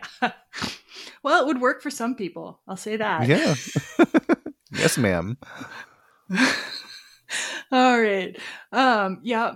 And so they all go back to Claire's house. Uh, Della's still tripping outside on the lawn, like, be quiet, shut up, garden gnome. It's like night or something. And in the morning, we see um, Elliot or we see Alex texting, and it turns out Elliot has invited him to a show in Brooklyn. So, anything else we want to wrap up about the drama party or before the show in Brooklyn before we move on? Uh, I just want to add high school parties and movies are so much cooler than in real life. And I did not Mm. know that until a very long time and always felt like I was missing out. That's true. Very true. All right, so we now move on to the Alex and Elliot date but not date. So like this is like such a date vibe. Like um they're, they're going to this concert in Brooklyn. Yeah, but it's also not a date technically. So yeah, one thing that's notable about this is that I don't actually know how to pronounce this band. So if I do it wrong, is it Muna or is it different than that? Do you guys know? I do not know. Nobody I'm really knows? at music. Okay, yeah, me too, unfortunately. So, like, there's an appearance, though, by a band, Muna, M U N A, and they make an appearance as themselves in the movie performing I Know a Place. And I've heard that song before, so, like, I was proud of myself for that. And apparently, it's become a gay anthem, and it was written about finding a safe place within an LGBTQ dance club. Well, I'll say queer. I still, I'm, I'm Gen X, so I still have a hard time with queer because, like, it was used as, like, a, you know, gay bashing word when I was growing Mm. up. So, yeah, so it's about finding a place within a queer dance club. And so that's a very popular song. And so I think it's a pretty big deal that it appeared in this movie and the band appeared as themselves. Yeah. Do you all do you all know this song? Had you heard it before? I, I, don't know. I'm really bad at music. I could tell you what random background character actor in episode 37 of Friends that I've seen and, you know, something else 10 years previous, but I can be like, oh my God, I love this song. And five minutes later, I cannot tell you what the song was, who sang Fair it. Fair enough. Pandora is my best friend, remembering my likes. I Agree. yeah, I wish I could make it stick. I just can't. So I don't Fair know if. I've heard it, but I did like the song. Yeah, yeah. And at the concert, Alex also sees men making out on the dance floor. You get the feeling this is maybe the first time he's ever seen this, maybe. And when I looked, when I watched this last time, the men that are making out look a lot like an older version of him and Elliot. There's like one with like super curly hair. You notice this, Sybil? Yeah, yeah. It's totally like this is their adult version. Like this is who they are. Like they're 30 Yeah, years old. totally missed that detail because sometimes I'm remarkably like it's honestly impressive how unobservant I am about some things. I hope I never get questioned by the police about what someone's wearing or what they look like. Um, but during the scene particularly, I was trying to look at this how I would have felt seeing this film as a teenager and not as watching it as someone in their 30s when stuff like this is really out and what it might have done for my self-esteem and psyche and how I viewed myself and it was really powerful just like the look on his face seeing men kissing just out in the open and you could just see him like imagining what that would be like mm. and it was just really cool i it was just you know a little shot but i liked that it was in there and really represented something relatable and true to the queer experience Nice. Very nice. Yeah. I was touched by it that moment too. Like I felt like I felt like that he was feeling something very profound at that time. Yeah. I'm I'm curious of why Elliot asked him out. Like I, I would have liked to have known a little bit more. El- Elliot's character I wish had been fleshed out a little bit more because he is this person who's like he knows himself, like know thyself, right? Whereas Alex does not know thyself. He's like hiding. And so does Elliot see him as a person that like maybe Elliot was Alex at one point in time and he had somebody who was like himself Hmm. who helped him find the way or is he just like he's cute totally we're gonna like we're vibing like totally he's gay and he's just not like out yet because i i happen to know that many of the people you know when they were you know younger and if they if they tried to date somebody who wasn't like didn't seem to know themselves they'd be like i don't touch that those people are Hmm. like they can't they're you know they're toxic i have thoughts on this comment um Please. I could a hundred percent explain why Elliot asked Alex out because I have met Elliot in my life. Uh, I have been Elliot a time or two, and sometimes there's just a chemistry with somebody that you don't necessarily understand, And even if it's like, okay, they're straight and they have a girlfriend, but like clearly there's something there. We connect on a level. And it's really hard to not pursue that on some way, especially when you're young and stupid. And uh, it's not like it's a lack of respect thing or anything. It's just like they very clearly had a palpable connection. And Mhm. uh, of course, you're going to hit that person up and be like, okay, it's not a date, but like, I really want to spend time with you. So it's totally a date, but we can say it's not. So neither of us feel guilty about it. And we'll see where it goes. Okay. Yeah, no, I that's kind of how I interpreted it more or less. Yeah, that the, the chemistry was so real that like just like let's let's try it. Let's find out what happens. And like Alex is definitely kind of exploring the edges of this, like kind of like how did you know you were gay and ta- and opening up to Elliot about his worries about having sex. And I love when Elliot's just like uh, when you're in the moment, things just fall into place. And then saying that that's how he knew he was gay because it, it happened with guys and not girls. And I was like, yeah, like if you're if you're like with someone who's like right for you, a lot of times you don't have to think about so much about sex. At least that has also been my experience. I agree completely. Things I, I wrote in my notes. I was like, things do just fall into place, and I wish I had had the self awareness and you know whatever about myself at that time in life to just figure it out because I'm pretty sure I was the last person to realize I was gay, and uh, yeah, Yeah. uh, that's another thing with just how people are about sex and everything, and just you know, when something's there, it's there and it just happens. And it's like, does that just not happen for people anymore? Does magic not exist? I don't know. Is romance dead? We'll see. I hope Is not. romance dead? Yeah, I'm like, I just, just the other night, I randomly just, somebody kissed me out at a bonfire and it was just as hot as I was 16 years old and a cute boy would come up and try to kiss me. And uh, so uh, the fact that that seems to largely be missing from culture anymore, I just find really sad. So I like when movies have it in there and it feels true. Yeah. Yeah, there's so much chemistry on this date, like their discussions, and then there's this like moment where they're like play fighting with each other, and like you're that was a just kiss moment. You're like, come on. I, I, I did. I have that in my notes right there. Just a kiss with a lot of exclamation points. And then we like and then we move on to like a scene in the car in front of Alex's house, like the place where you traditionally kiss at the end of the date. And we have this Dusty Springfield song, um, "No Easy Way Down," and Elliot puts his finger on on Alex's lips and's like, "Don't ruin the song, like stop talking." Basically, um, I, that was another moment where I was just like, "Whoa, hmm yeah." Nipples are getting hard just thinking about it. It was a wonderful, very relatable scene. You, do your hands just get super sweaty when someone's like, you want them to kiss you, but like maybe you shouldn't, and then you don't know what's going to happen, and you're just like sitting there and are just awkwardly waiting to get out of the car. I hope that never I- goes away. Nice. Yeah, I wanted to mention briefly too about this song. So Craig Johnson said the song "No Easy Way Down" by Dusty Springfield was a key music cue for him because he he thinks it's the sexiest song I've ever heard. And it's also important to note we talked about this a little bit on our My Best Friend's Wedding episode that Springfield herself um, was either a lesbian or maybe bisexual based on available information. Um, in a 1970 interview with the Evening Standard, she said, "I know I'm perfectly capable of being swayed by a girl as by a boy." more and more people feel that way and i don't see why i shouldn't and she had um, many relationships with women so she's not always like um, it's not always like really publicized that she was herself queer but yeah she not only became an icon for people just because of the quality of her music and her style but just like herself she was um, a member of the queer community so i think it's cool to have this music in here It is. I really I really liked that song there too. Like I felt like it was the right it was like the right mood for them and that like if you've if you've ever been into music, you have you know somebody who's like super passionate about it and it's clear that Alex is like being opened up by Elliot and so he's like learning about these things and he, one of these things is he's learning about music. Mm, that's true. That's true. Yeah, and Elliot has really good taste in music. Just Elliot has say. really good taste. Well, he's gay in a YA rom com. Of course, he has good taste in music. it's like those 10 year olds in Big Little Lies that have this impossibly cultured music taste. That's true. That's true.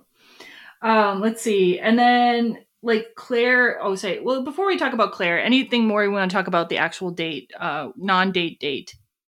Um, I do like how when they're like it, you have this like deep, deep kissing vibe, and then all of a sudden, like Elliot looks sideways, and you're he's just like, "There's a girl on your porch," and it went through my mind so hard that like if they had been kissing, Claire would have lost it, Mm. and you know, and like just like how that feel was, because like there was there was so much like they're gonna kiss, it's gonna happen, oh my god, and then you're like, oh my god, it can never happen because Claire. Hmm. Yeah. So yeah, now we see Claire waiting on the porch for Alex, and Claire kind of jokes about Alex, like and Elliot's like romantic time together. She says, "How romantic did you guys make out?" And Alex loses his shit. He's so defensive at this point, um, for being sort of found out, I guess. And he's like, "I like girls. I want to sleep with girls, you in particular." But he gets like pretty hostile, and he says Claire's giving off like a crazy stalker person vibe, and she's understandably pissed, and she books out. So yeah. Right. Um, once again, you know, thou protest too much. Yeah. Um, how does Claire? And the only reason I can say that Claire doesn't notice this so much is because Claire is dealing with her own shit, right? Yeah. She is dealing with her own heavy issues with her mom is like dying of cancer. Yeah, I don't know if it's like she's dying, but she's at least struggling with it, like on a on a big level. Yeah. Right. And like Alex is apparently not good at being a boyfriend or a friend in this case. Mm. He, I mean, he's dealing with his shit, so everybody's got their shit right now. Yeah. on the cancer front and people not dealing with it well i had cancer twice in my 20s and people unless someone's like old if someone's old and dies or sick or you know is old and has cancer but even someone middle-aged with cancer people don't have a social blueprint for how to act in those situations or how to talk about it so he probably even if he was the most wise beyond his years teenage boy that's ever existed it's hard to know how to act in that situation, but he did have his own shit going on. But I will say, even as grown ups, people just don't know how to act around stuff like that. Hmm. People Yeah. don't know how to act around death. I also have had cancer a few times. Uh, just had it again last year, and it's one of those things that it is. It's hard for people, but at the same time, I've never met somebody who was that that kind of like insensitive that it wasn't at part of their mind where they're just like, but they're also dealing with something. Now, mind you, she is just dealing with a family member, so maybe it, dro- it like it leaves his mind. But at the same time, there's a part of me that felt that, that was if if for him this hadn't been such a big deal he also would not have been a person who just snapped at her about nothing also she was there he never asked why she was standing on his porch Hmm. you know she's staying there because she wants comfort she wants her friend Yeah. and that like the i felt that this was a true like argument like this is a true miscommunication this can really happen just like this Mhm. um but i felt that because claire claire hadn't been like built up enough yet as she was like she's almost like a side character she has less she has less meat than she should have But she has so much even- screen time though, compared So to I like much know, screen Elliot. why, like the writing wise, I felt like sh- th- like this scene here showed me that the writing wise of Claire, she doesn't have enough like meat to her because this Mm. scene should have been really vital and important and a turning point, and it kind of is glossed over. Hmm. So we go we go on to like have Alex and Claire like individually confused about like Alex is confused about his own feelings and Claire is confused about Alex's behavior. I'm going to skip over a little bit of this though and then talk about Alex then talking to Dell at school the next day and telling Dell he's bisexual. And can I just say I does it, Dell's line to Alex, "Do you listen to Panic at the Disco while jerking off to pictures of vampires?" Alex is like, "What? No." Dell says, "Then you're not bisexual." Come on. I laughed for a ridiculously long time and then rewound it and watched that again because it was so fucking funny. This this entire scene, anything with Dell in it is actually pretty good. This entire scene, I also felt was like r- very real. Like this is a conversation you probably could have really had, and you everyone has had a friend that's like Dell. Yeah. Right. Yeah. I probably was the Dell for somebody.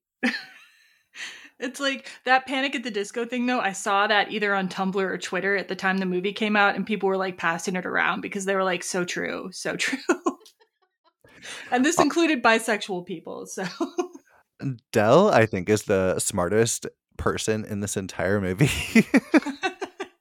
he is so funny and he's so to the point. And honestly, most of the time, I'm like, well, he's not wrong. But then he tries to like flash like Alex, like like as if it's gonna be proof if he doesn't want to see Dell's penis that he's like not gay. I'm like, nah, Dell, I don't know. I know I don't think it works that way. This is about well, the same understanding that Gretchen has of straight Polly. man thinks that if you're gay, you want to see slash touch their penis. Hmm. Nobody and wants I'm just like, yeah, sorry, you're just not that hot. Do you think every girl wants to touch it? Because Well, they they definitely think every girl wants to see their penis, judging on the amount of unsolicited dick pics that are out there in the world. so- right? I do like that scene where he pulls out his pants because like I liked how they showed that a he's just like in the middle of like the school area, mm. right? And I like the fact that like they do show how other people are like seeing this and are like, what the hell? But also are like, I mean, this is just Dell. Yeah. oh man. Yeah, and it should be noted that Dell uh, when he was very young sent unsolicited like beefcake shots, not of his penis, but like beefcake shots to this other little girl that he has a thing for. Oh, yeah. Good. Everything about Dell is so good. He's my favorite character. Yeah, by I far. thought you would like Dell. I thought you would enjoy him, Sybil. Yeah. This is literally my favorite line of like the entire movie. So Dell says, it's like Mad Max out there. You know, guys doing guys, girls doing girls, girls turning into guys and doing girls. They used to do girls and guys. Ah, it's like anyone just plain straight out there. I mean, I thought it was just I, like when I heard that, I was like, that is so reality. Like it, the, the spectrum right now. And I imagine for teens that it's so incredibly confusing because the smorgasbord is too complicated. Yeah, and it's also the this is the update of the like the asshole character, right? This is like Jason Lee from Chasing Amy for the for the uh 2010s, right? You know what I'm saying? Because you can't be Jason Lee from Chasing Amy anymore, but you can be you can have a Dell in your movie. Yes. Yes. We also see this character though of Sydney in the process of this. So Sydney's kind of an example of one of, of how Craig Johnson seeded in some characters at the school. Who I think Sydney's supposed to be like maybe trans, maybe genderqueer. I'm not exactly sure. Sydney's kind of got this androgynous goth look, and Dell yells at Sydney, "Are you attracted to guys or girls?" And Sydney's like, "I'm attracted to the person," and then like gives them the finger. so S- Sydney does get to bite back here. We're not just like making fun of people's like sexualities here or something. We're like we're having people bite back and be like, "Stop being such a baby, Dell." yes. Yeah, I don't know. I wonder if there are people who would take like offense at this scene though, because I feel like there would be for sure. I'm sure. People get offended about everything nowadays, and I don't find this scene malicious at all. I don't think the movie is trying to say anything about the character of Sydney. Uh, it's just a funny aside.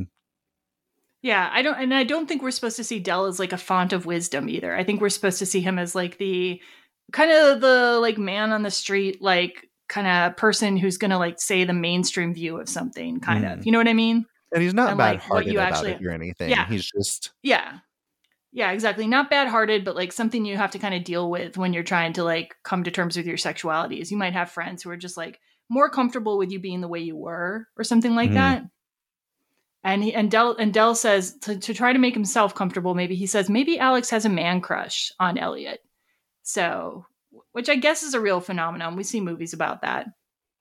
Oh, man crushes are a total thing. And honestly, this is another one of those things. I was like, that's actually really shrewd of him to be like, yeah, you've just got a man crush and you don't know how to, and it's on a gay guy and you don't know how to process that, which is a very valid statement, honestly, especially Hmm. for a teenager to make. Because sometimes, especially with male relationships, if there's a certain level of closeness, you're like, wait, do I just want to be friends with them? Do I want to be close to them? Do I, am I interested in them? It's sometimes a hard thing to navigate. Yeah, there's some like because men don't have as much of a template for being like super Right. close with each other as women. Yeah, yeah.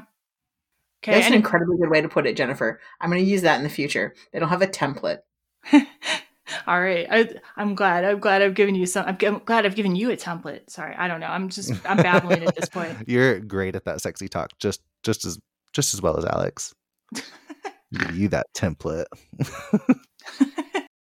Well, okay, so yeah, so we're done with the the schoolyard scene. Um, Alex and Claire hang out again. He apologizes to her, and she then tries to let him get off the hook for having sex and going to the hotel, but he insists that he wants to do it, and he says, "I may talk dirty," and I'm like, "Oh, please don't threaten me with this. Please don't."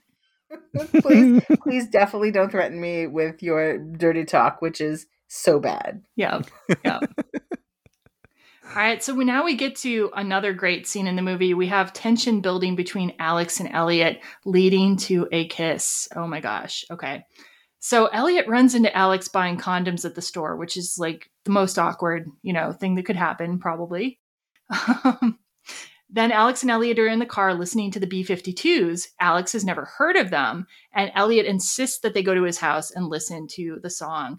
And the song that they're using is Dance This Mess Around by the B 52s, which I admittedly I had not heard this particular B 52s song before this movie. So, and I'm really glad I have now.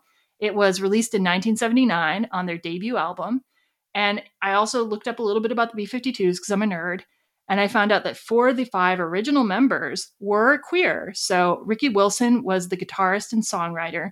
He actually died of AIDS in 1985, though. Fred Schneider, the lead vocalist, is gay. Drummer guitarist Keith Strickland is gay. And Kate Pearson eventually, um, I think, either married a woman or she's in a relationship with a woman. So, yeah, that's a lot of the band. Also, read a little bit of background on the band. I don't know if I'm pronouncing her name quite right, but Kara Bolanek wrote in Billboard When I first heard them in the early 1980s, I was a teenager struggling to accept my own sexuality, and they were a beacon. Punk in their subversion of convention and celebration of the absurd, they were also defiantly fun at a time when President Ronald Reagan wouldn't so much as say the word gay or address the fact that AIDS was quickly becoming a pandemic. At the time, the message that LGBTQ kids like me took from them felt urgent and necessary. Weird is good, and it's where the party's at so yeah like i guess i kind of hadn't i hadn't perceived the b-52s as being like um this kind of like iconic band for like the queer community before watching this film. Um it makes sense but you know they were so popular with roam and love shack when in the 90s they were just part of the musical landscape for me. But yeah, yeah did you did either of you had either of you perceived them as being like an lgbtq band in any way not for me. Um, I have the same feeling that you did, but we grew up in the same generation. Yeah. Well, like I have said, I am notoriously horrible at anything music related, so I had no idea. I could not have told you a B 52 song if you had a gun to my head. Even Love when Shack. I hear that, yeah, I wouldn't have known who it was. Oh, okay, would, okay, okay. Like I would recognize the song, but I can never, most of the time, can't tell you like who sings something. So I, yeah, no idea. Well, I like them when I hear them, and if I'm told it's B52s, I'm like, oh, cool. I like this song. well, um, you're letting me feel smart, Clayton. So thank you for that. Yeah, uh, if you want to feel smart, talk to me about music, and I just smile and nod. I'm like, oh, that's cool. I did not know that. I'm usually the smiler and the nodder, so yay! I'm so excited now. okay. So we cut from this B 52's video of Dance This Mess Around to Elliot doing a lip sync performance of the song for Alex, and he's alternating between using a pink wig and sunglasses. And it is so hot and so well done, in my opinion. It is. It is. Um, I also want to just take one minute before we get into the meat of what's going to be awesome here. Um, this room is incredible. Okay. This, yeah. Tell us. Like, and honestly, Jennifer, as somebody who like grew up knowing you, I felt like this could have been your room. like, this is like, like it's all like a collage stuff all over the wall. And I literally paused this a few times to see if I could see everything because it says so much about who Elliot is. And I got it hats off to the set production on this because I knew everything about Elliot by looking at this. He likes he's into Broadway shows. He is super into the like the queer world. He loves punk. He loves anything like, subversive. He, you know, he has a giant moonlight poster. He has a um angry inch, Hedwig and the angry mm. inch poster. He's got all of these like flags and stuff that I don't even know what half of this stuff means, but I'm sure if I did, I'd be like, ah, this tells me so much about you. He's got pictures of men being beautiful and women being beautiful you know, but like everything had meaning that I could see. And I wish that we had had more time to actually look at this wall. I wish we had more scenes where I, we sat there so I could see more of this room because so much mm-hmm. effort was put into it. Yeah. Yeah. I was too caught off guard by the insane chemistry that was happening on screen to notice the details of his room. But on the topic of teens' rooms in film, they are always so much cooler than any teenager I have ever seen in real life's room. And again, set decorators, props, good job for the details you put into the background of scenes to let us know who characters are. I had a cool ass room. Like Sybil said, my whole wall was totally decorated. In college, I had the wall of beautiful women and Ewan McGregor. That was my Yep. theme. Yep. That is a wonderful theme. oh my god! It had like in the center. I think there was like a Phantom Menace po- poster where he said something like, "I can't wait to take my real lightsaber out" or something. Yes. and there's a lot of Catherine Zeta Jones. oh my god! Yeah. Oh yes. Okay. Okay, so Alex is very flustered by this very hot lip syncing performance, and then Elliot Same. invites him to sit on the bed. Oh yeah, and I've got now a clip of this scene between them. Come here. Over there? Yeah, over here.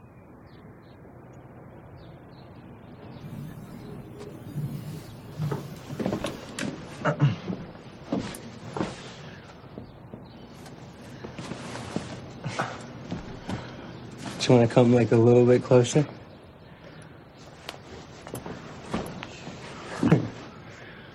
So, um, you know, I was thinking about that monkey of yours.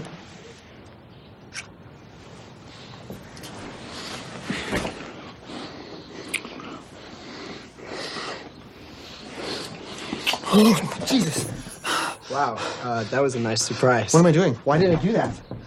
I'm really sorry. Don't apologize. I should go. I'm gonna go. Okay, Alex, just calm down. Calm down. one minute. Elliot, I have a girlfriend who I am supposed to be losing my virginity to in approximately 29 hours. Wow, this is so not part of the game plan. Sometimes you need to alter the game plan.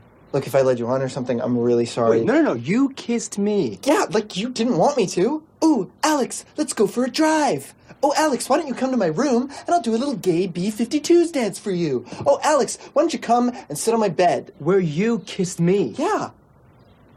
I gave you what you wanted. Alex, you were one confused kid, you know that? I'm sorry. I'm sorry. But Alex! Oof, that's a lot. That's a lot in one scene. Yeah. Mhm. My eyeballs, like, I went, I felt like whiplash, right? Because I'm like, so from the scene, what happens is Alex comes and sits on the bed and they sit back to back together, right? So Alex and Elliot are back to back. And Elliot starts to say something, and Alex, and he turns around to look at him, and Alex just jumps on him, Hmm. just like full on mouth, like kiss, like sucks his face. And you're like, oh my God. And you're like, this is so beautiful. And I think they did a good job. I think it's like very realistic. I was like very hot.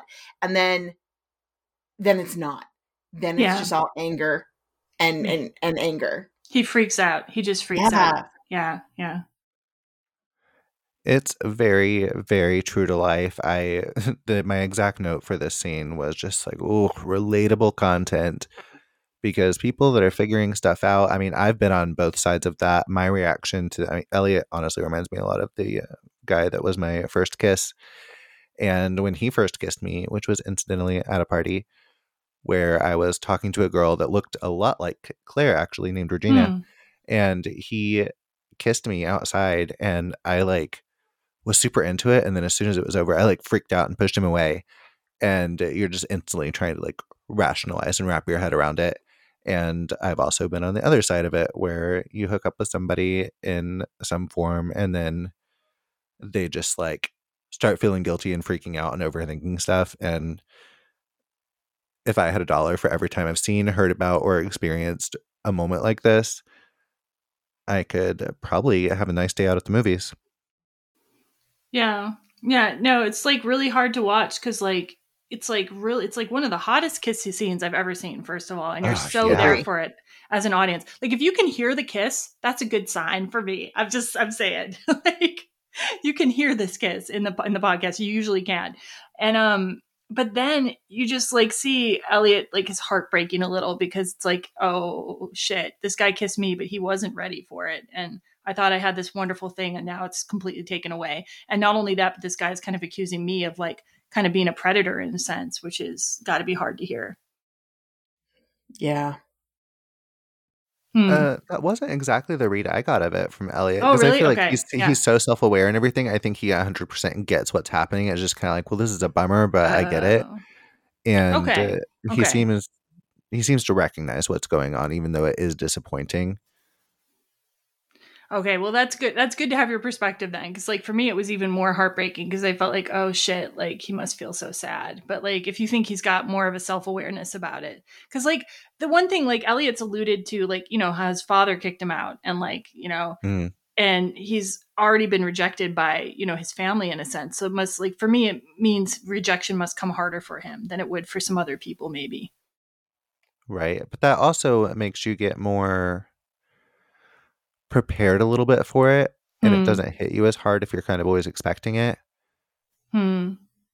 But again, Okay. with what he went through and what we learn about Elliot, he seems to have it very together. He seems like he has his head on his shoulders. He knows who he is. He knows what he wants.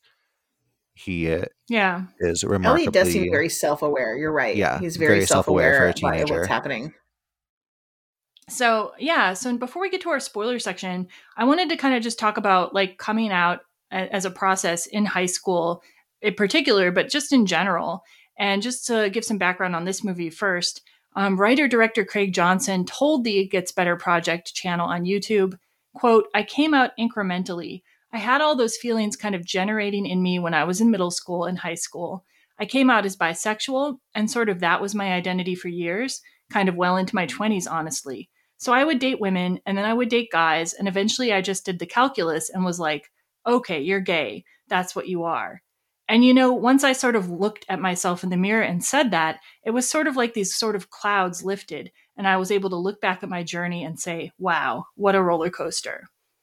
And yeah, he also told the movable, movable feast, I certainly think I have fallen in love with a couple of women in my life very authentically, but then there was always this pesky sex thing that got in the way. So that was Johnson's experience. Um, Clayton, I wanted to just kind of ask you, like, wh- whatever you're willing to share, what has kind of been the coming out story for you? What was that process like for you? It was a journey.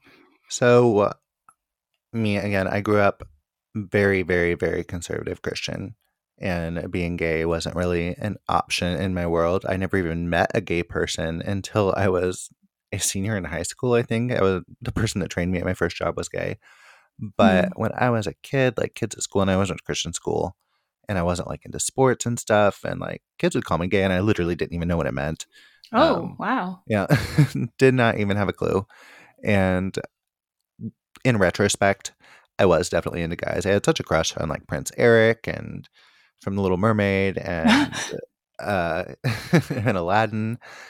Uh, I was very interested and thought guys were cute and everything, but like it almost was like it didn't register to me that that's what was going on. It was just kind of like I don't know. I didn't think that much into it, and around the time I was maybe 13 or something, at that point I was just like, oh no, I'm into guys and that is an abomination. I'm going to hell. This needs to change. I don't Mm. want to be like this. I need to get married and have kids and, you know, be a good little Christian boy. And I prayed and prayed and prayed and prayed and prayed and prayed and prayed, all this stuff. And it was like, you know, if this is sin, like I was very clearly just like born like this. Why did you make me like this? Take it away. And nothing happened. And I pretty much was like, well, God either isn't real or just doesn't give a shit. And either way, whatever. this is who I am. And that's my also my relationship with religion, by the way. Yeah. And then I got my first job at a Winn Dixie in South Florida. And I incidentally am still really good friends with the people I worked with there, but they even were like, everybody pretty much always knew I was gay. I, again, I was like the last person to figure it out because I was just not ready to accept that about myself. And more and more, it was just kind of like, okay, I'm into guys, but I just can't deal with it. I'm not going to worry about it right now. And then when I was 18, I still hadn't like accepted it.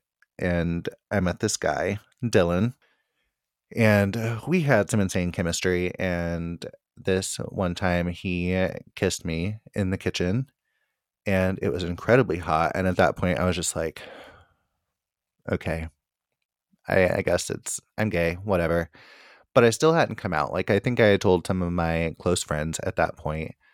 And Dylan and I started dating, and I ended up like moving in with him. And my parents were pastoring a church at that point, And I had stopped going to church, but like they didn't know why. And his mother was very, very, very Pentecostal, I think. Like she had tried to give him an Mm. exorcism for being gay one time. I Oh my. God. Very crazy woman. Lovely, lovely woman, Brenda. And she found out that him and I were dating, and it was one of those, well, I'm going to tell your parents what's going on. And I was like, sure the hell you aren't, Brenda. And so I came out to them, even though I wasn't really ready to. And, but I wanted them to hear it from me. And because of the situation with like the church owning their house, and it was very conservative and everything, they were pretty much like, well, they did not take it well. And we're pretty much like, you've got 10 minutes to get your stuff. And uh, that was when I was 18, maybe 19. I don't know. Uh, we have a very good relationship now, but that was my coming out experience. It was not on my own terms, but Mhm. I don't regret it. I learned a lot from it and everything. But yeah, I can't necessarily really 100% to his story, but that was how I ended up coming out. And then I was been considered myself gay ever since. I will say in college, I had kind of reverse experimentation in college. I dated a girl well several years after being out as being gay. She was actually just on my podcast for my Killer Joe episode. Lisa, wonderful. We had a great sex life. She has a wonderful vagina. I had no issue with it. I would not say I was bisexual. I still would say, you know, sexuality is a spectrum. Mhm. Um, and she was just really cool. So I did laugh at the like, oh, I like the person. Uh, I don't think I would ever really date a girl again or anything, but yeah, I'm not freaked out by vaginas. And that's uh, my coming out story in a nutshell. That was my experience. So, like, once you had sort of come out to your parents, were you basically just out to everybody at that point, or did you still feel like hesitancy with like strangers or like in Oh, work no, and I school was- environments? My parents were my biggest uh, thing that I was scared about coming out with. Again, I've always fiercely like one of the things with growing up in the church, I very much like have hated hypocrisy in any form. And so it was more, I didn't know how they were going to take it, but I didn't care about other people. And I did lose a lot of friends from the church when I came out. Mhm. Um, some people I'm still very close with, but it definitely was kind of a big thing. It was very much a life shifting, but it was very, it was very freeing. yeah. It was just like there was this huge part of me that I'd never really a acknowledged, and then b was just hiding, which is not any way to live.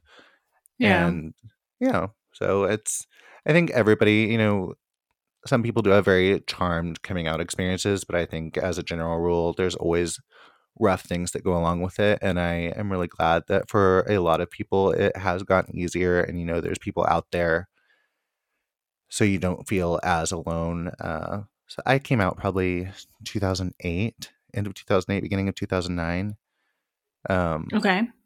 so it was definitely more accepted and stuff not necessarily in my world because i was so intrinsically involved in the extremely conservative christian holiness movement Yeah. but you know as time goes on and everything and even with just the media like this seeing uh, the availability and just knowing like hey you're not the only one there's a lot of people that are going through this that can relate and you can talk to and reach out to about what you're going through is important Yeah. and i'm really glad that the younger generations get to have that so, like, how long did it take for you to like kind of have a relationship, a good relationship with your parents again? So it's complicated because again with me growing up in the church and I am somewhat self-aware about things and very empathetic, I can understand both sides of it. You know, they very much believe with every fiber of their existence that being gay is, you know, wrong and they'll go to hell. So obviously that would be really traumatic for them to try to come to terms with. But they've always very much treated me like they love me. And during that time period, again, it was literally just because they were in a conservative church that was paying for their home. And would they do the same thing now? I don't think so. My parents and I are very close these days. And my last very serious boyfriend, I mean, they still, him and his boyfriend, uh, his last relationship broke up um, because he was abusive and he had to move up here with like nothing. And I mean, they helped like furnish his apartment and we haven't dated in years. And um, so, I mean, it was a journey, it was a little rocky. And, but I always knew that they loved me. That was never a thing in it. Um, That's good. Yeah. Mm, yeah. Relationships are complicated. Yeah. Yeah. Sybil, anything you wanted to to ask about, or should we? No, I think that, that that was really good. I mean, I only know from the experience of watching, you know, my best friend from high school who was gay, and he. I remember when he came out to me.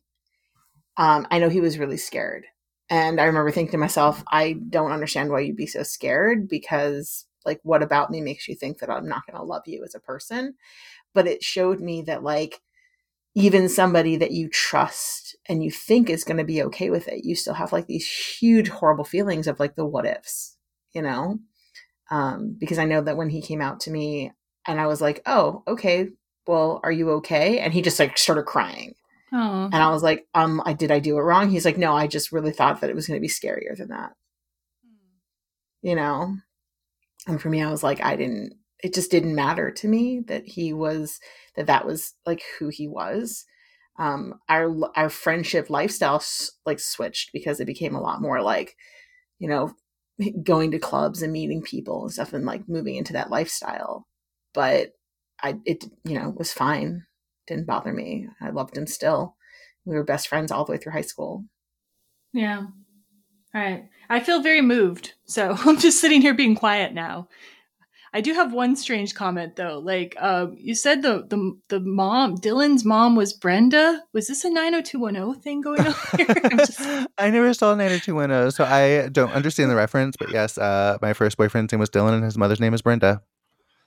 Okay, yeah, because Brenda and Dylan dated on 90210. That's all I'm going to say. So, all right, yeah, no, thank you so much for sharing. Thank you so much for sharing the story with us, Clayton. And like, yeah, I think it's just like good to hear different stories of how this comes about for people to oh, give oh, yeah, people, definitely. yeah, yeah, to give people models for like you know what how it's happened before, how they might go about things, etc. Yeah, Yeah, and it's not something that's come up on my own podcast yet. So this is really the first time I've shared it online. So Oh man. Well, thank you. Okay, so we're going to start our spoiler section now. So if you have not seen Alex Strangelove, as much as I'm loath to encourage people to watch Netflix, I feel like this movie is one of the things that you should check out on Netflix. So if you don't want to get Netflix right now, like maybe put it on your watch list or something and come back to it when you have to watch the last season of Stranger Things someday. okay. I will point out uh, the people on strike have said don't boycott things yet because yeah, then yeah. the people they'll be like, oh well, they aren't watching your stuff anyway. Why do you have value?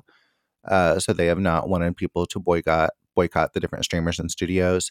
And again, something like Alex Strangelove, I have not looked up to see, but I don't think it's available for purchase anywhere or on Yeah, physical not. media. So the only way to watch it is on Netflix and streaming. And with the way people have been doing, unless they start changing the contracts after these rounds of uh, strike negotiations end, Alex Strangelove could get deleted tomorrow and you never be able to see it again. So go watch it. No. I, I'm like horrified by the idea of Alex Strangelove disappearing because it's like one of my favorite um, teen rom coms, and I love Craig Johnson's work. I just like want to see it. So Honestly, you know, used to piracy obviously was a big no no. And now piracy for some situations, especially stuff that is only available on streaming services, it seems like on film preservation at this point. So, you know, take yeah, that as you will. and so many of the best rom coms of the last five years have been things that are only available on streaming. Like I Want You Back Mhm. and um, Always Be My Maybe. Also, like to all the boys, so much of it is on streaming only, and it drives me crazy. So yeah. Anyway, okay. Point is, we're starting the spoiler section now. So if you want to see Alex Strangelove first, go on and do that, and then come back to us. Okay, so now we get to the most painful and awkward scene in the entire movie, in my opinion, when Alex and Claire go to the hotel to have sex with each other. So um, I'll open this up. Um, we can we can talk about some of these specific things later. But what did, what was your takeaway from this whole scene? I was so incredibly uncomfortable the entire time, but I felt like Claire's.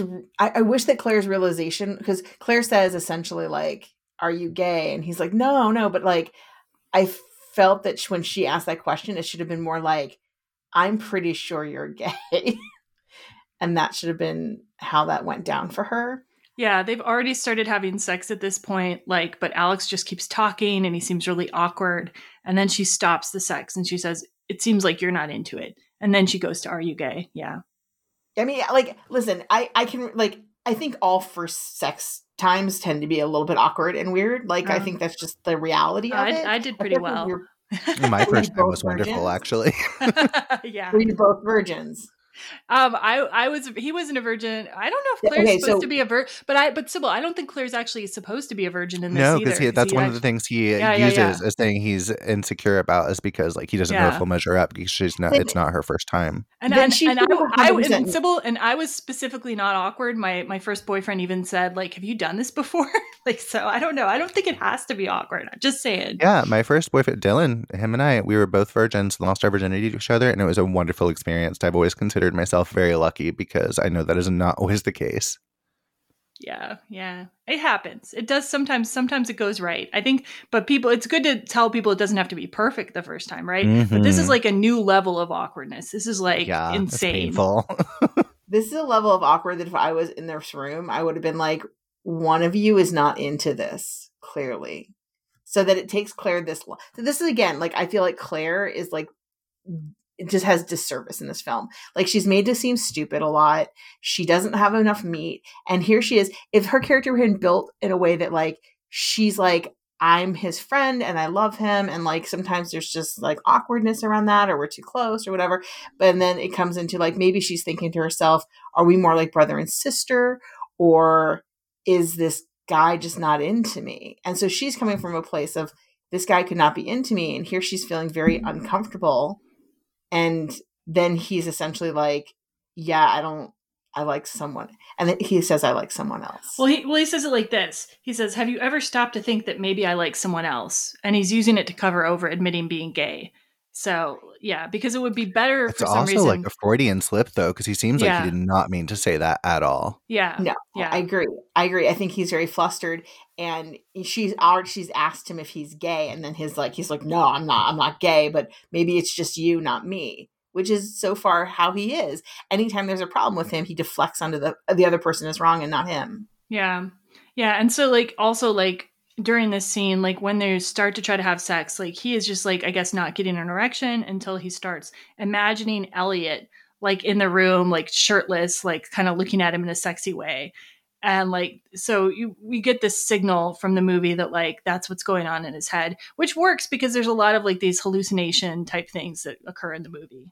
Plus, Mm. like this is the only time we get to see super sexy Elliot. So Yes, exactly. And and at this point, you think to yourself, okay, Alex, so you're you're living in a world where the people around you, there's not one person in the people around you that have made it seem like you being gay would be a problem. And this was my issue with this scene. There's not mm-hmm. one there's not one person in your world who has been like you if you're gay, I'm never going to be your friend. I'm going to hate you. You're a horrible person. And so when you start thinking of a man while you're having get an erection to have sex with a girl, don't you just stop for a second and think to yourself, "Huh, huh, maybe maybe this isn't right for me." Yeah, he's very desperate to not acknowledge what's going on Yeah, in a way that doesn't make make sense for his yeah, for character in his world. Not even a little bit. Yeah, I think. Well, I mean, it's it's one for one thing. It's probably a sign that this is like the story of somebody who grew up in a different time when it was a lot harder. Um, but I think, I mean, we can't underestimate though. I think there is still, you know, heteronormativity is still in our culture, even in this enlightened time, right? oh yeah, Yeah, I mean, like your life changes. Like your idea of what your life is going to look like will change somewhat if you admit this to yourself. You're not going to like fit into the box that people assume immediately for most people and there are going to be people who will hate you like in a in a bad way like just based on your identity and so it's a lot to give up the the privilege of the dominant culture i guess you know what i mean even Yeah. if you have Yeah. accepting people around you my head headcanon is his dad is homophobic though they should have brought that out a little bit more but i feel like in my head headcanon his dad is homophobic like i just got that vibe i don't know Do you have a dad? yeah didn't we you do see, see him a this- couple times. I don't think he ever says a thing, but we see him. he does he does talk he's talking about he's complaining Oh, he about talks to um, Claire or something. I think maybe. He complains to Alex about his choice of college or how he didn't even apply to this other college. He really seems Oh, controlling. Columbia, right? Yeah, he really seems controlling and the mom seems really cowed by him. So part of me wonders like like if they, they could have brought that out a little bit and I, and that would have helped Sybil, I agree. Like but I think like his dad seems like he's not close to Alex at all too. And so maybe like there's that's part of the tension there. They could have brought the bully character back from the opening Mhm. montage. I don't know. There are a lot of things I think they could have done differently on a script level for this Yeah. that would have made it considerably stronger. But I, I still bought it though. I will say I still bought Yeah. that he's having an issue here. Yeah. All right. Any more we want to say about this scene? It made me very sad. The scene made me really sad for just Mm. everybody. Like when I finished the scene, I was like, I'm really sad for everybody.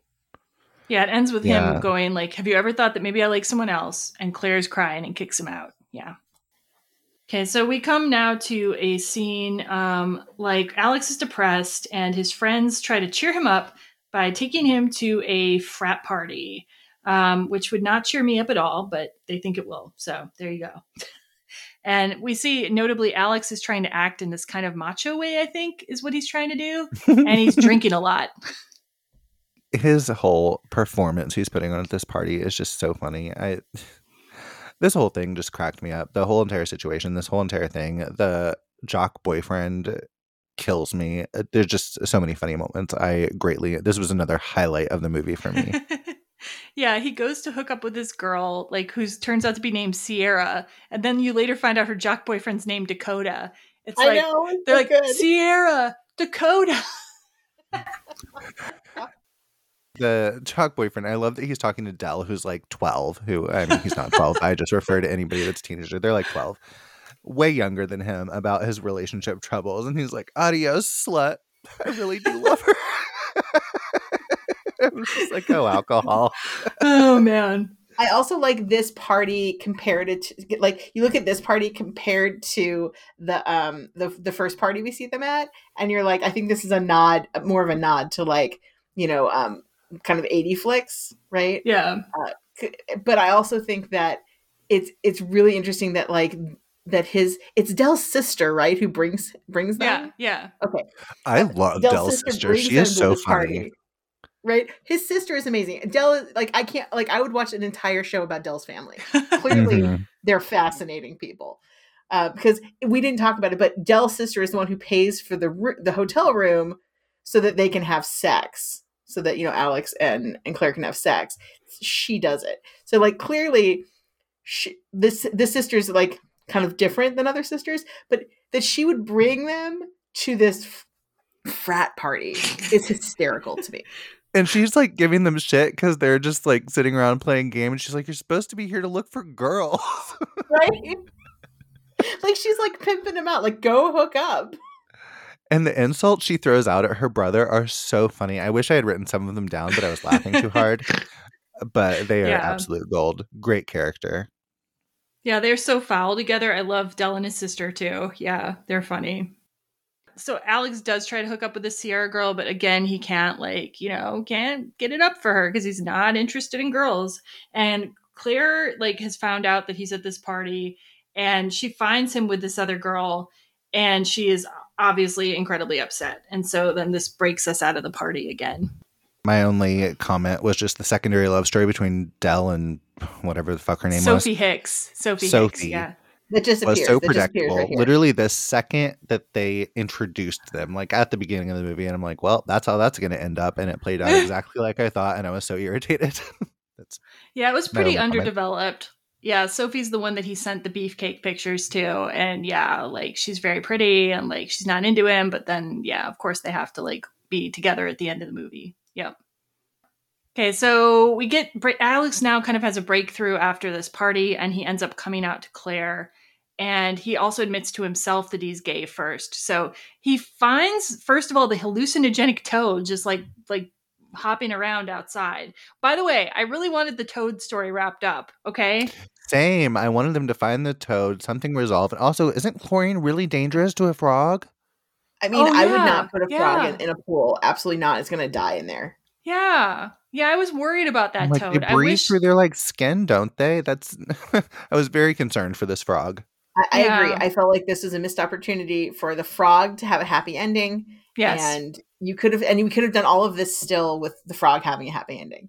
Yes, agreed. Yeah, I wanted him. uh, It's technically a toad, but it doesn't matter. I wanted him to have a happy ending, and like, yeah. So I'm glad everybody agrees with that. Well, anyway, Alex follows the toad to the pool. The toad jumps in the pool and probably dies, which is very sad.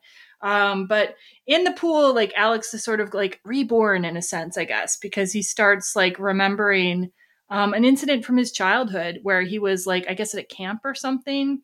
And I guess he like gets an erection in the shower, and the other boys notice and they start saying that he's gay and beating him up, basically. So like that would be a pretty strong uh, traumatic memory that would make it hard for you to come out, I think. And but that's kind of where he has this point of realization.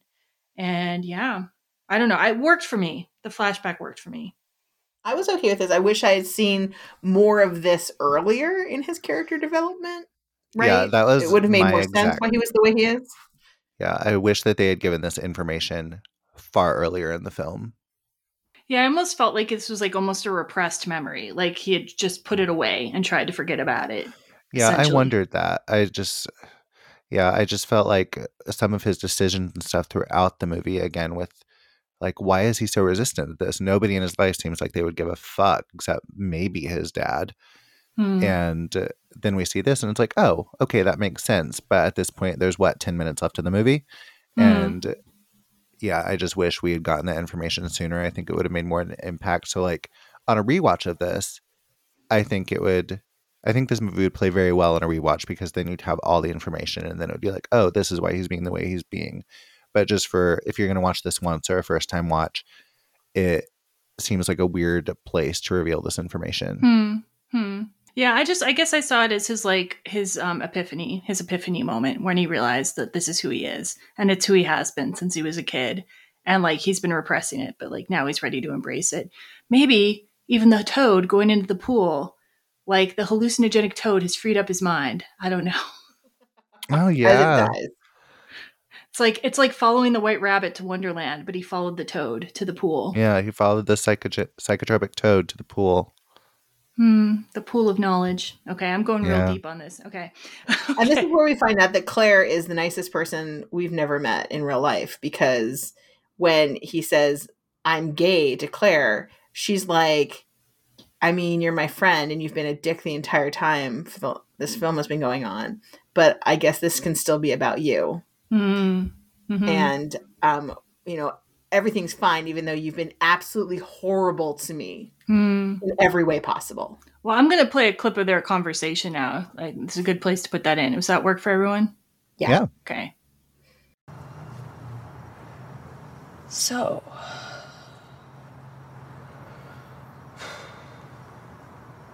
the person you like. It's a boy.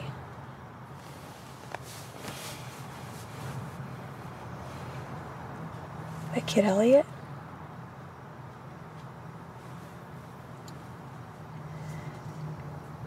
And, um, did you just figure all this out? I guess it's always been there. I just had to be honest with myself. I just couldn't ignore it anymore. Maybe you're just going through a phase. No, I, I thought of that. But, you know, I thought I'd grow out of it and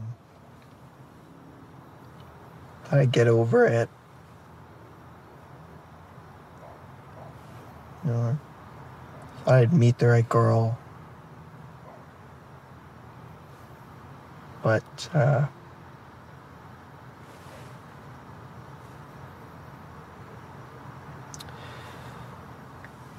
you know, I met the right girl.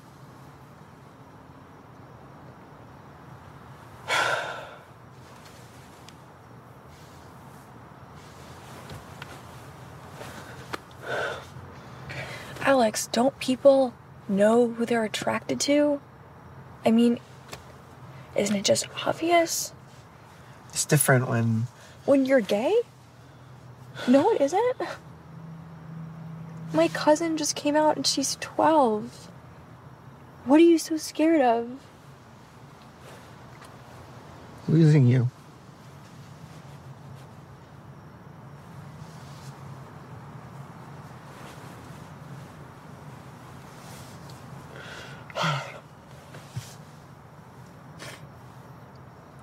I love you. I'm sorry I'm such a shitty boyfriend. No. No, you're the best gay boyfriend a girl could have.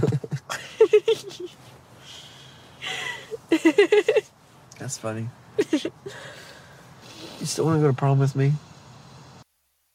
All right. Any comments on the scene? Yeah, this I this didn't hit super real to me just because I feel that like okay, so first of all, he's like, I'm afraid of losing you. What has Claire ever done hmm. to do that? You know, there's just a lot of beats about this that like I I had trouble with the scene. Like I'm I'm fine with how everything kind of turns out, but this is the point where I was just like, Alex is an asshole. I wouldn't be his friend. like that's what I the scene made me think. I'm like, you're an asshole because he never says I'm sorry. He never Oh, says I'm yeah. sorry to her, right? And this is something that like if he I had this epiphany all of a sudden, he I would assume that someone who was like a person who cared about people would have said, you know, I'm sorry for like what I like what you've gone through. I'm sorry how I treated you. Um, I love you, and I'm just trying to work through some stuff. I feel like maybe what the movie could have done is made Claire a little less significant a part of the story, made them not actually start having sex, but not but just fail to do so, and and really upped the Elliot content, and that would have solved a lot of problems. I agree, Yeah. and that would have been like hotter. Hmm. Yeah, I'm shocked at how little Elliot is in this movie and how much she is, especially with how much she isn't developed. So, a little bit later, when what happens at prom goes down, I actually thought because I hadn't really looked at the time or how long the movie was or anything, I was just kind of vibing with it.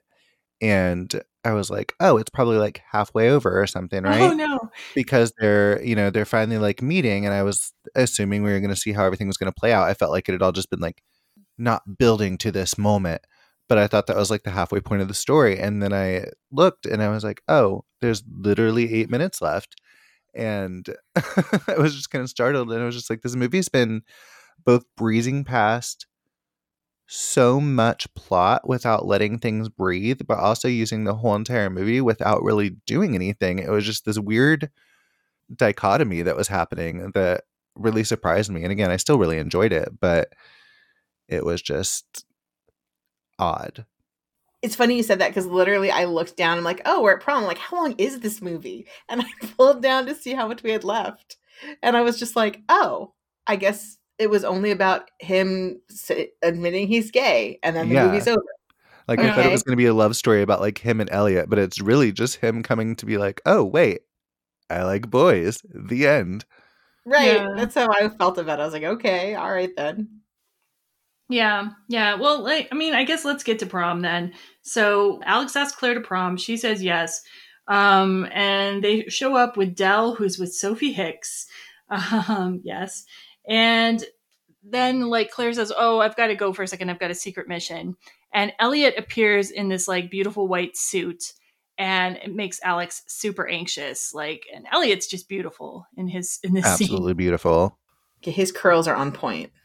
and we find out Claire had invited him and she's trying to pass the baton which uh I did not love this because it's like she like just because Alex has come out to you doesn't mean that he's ready to come out to everyone it doesn't mean that you should involve Elliot in this risky venture I did not love that either. Her heart was in the right place, but yeah, I was just like, that's not cool. That's not your thing to make. So Alex is really anxious when he when he sees Elliot. Like he's happy to see Elliot too. I think is it comes across a little bit, but he runs to the bathroom. Elliot asks him what's wrong, and Alex says everyone's watching.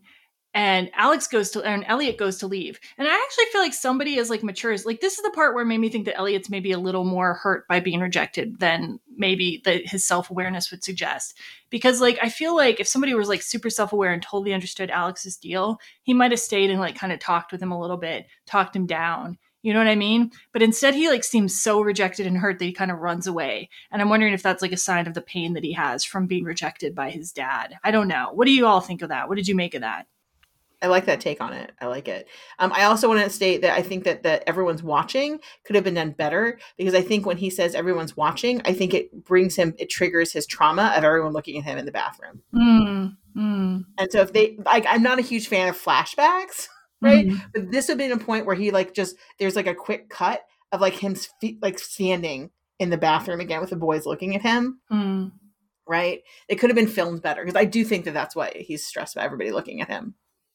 Yes, I completely agree. They would have been an excellent use for a little flash cut to the past, even though I also am not a huge fan of flashbacks.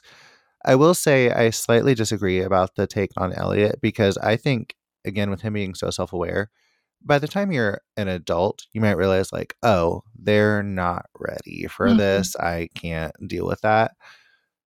And it seems like he has already at that point, and it's like, oh, well, they asked me to come to prom. He came out to his girlfriend. Like, he's probably ready for this. And then I think at that moment, how I took it was when he said everyone's watching, was Elliot just being like, oh, yeah, this isn't happening. I'm just not even going to waste my time and leaving. Obviously, he was hurt as well because, I mean, you have that insane chemistry with somebody. You don't want to lose that.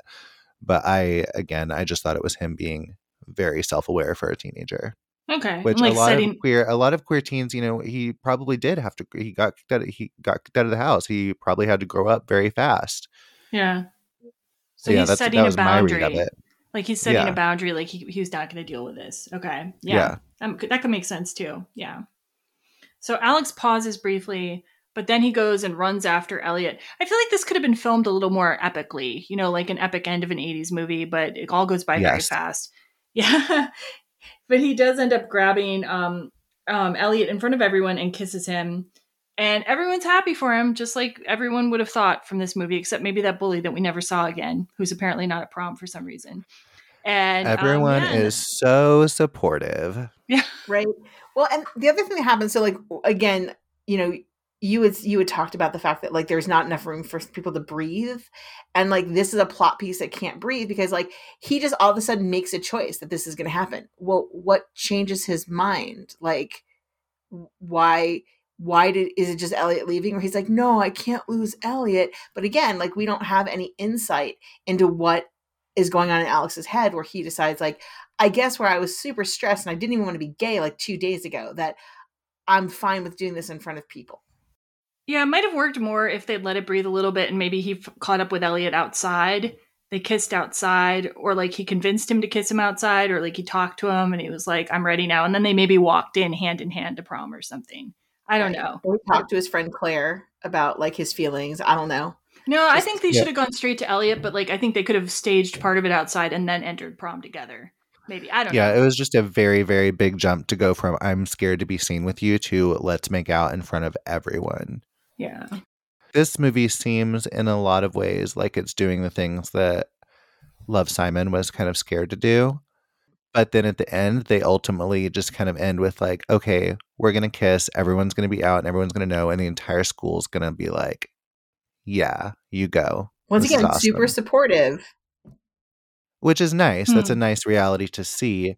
But I also feel like there might be, and I don't like seeing tons of gay trauma stories like that can be over. I would, I love seeing uh, stories that don't end horribly for everybody.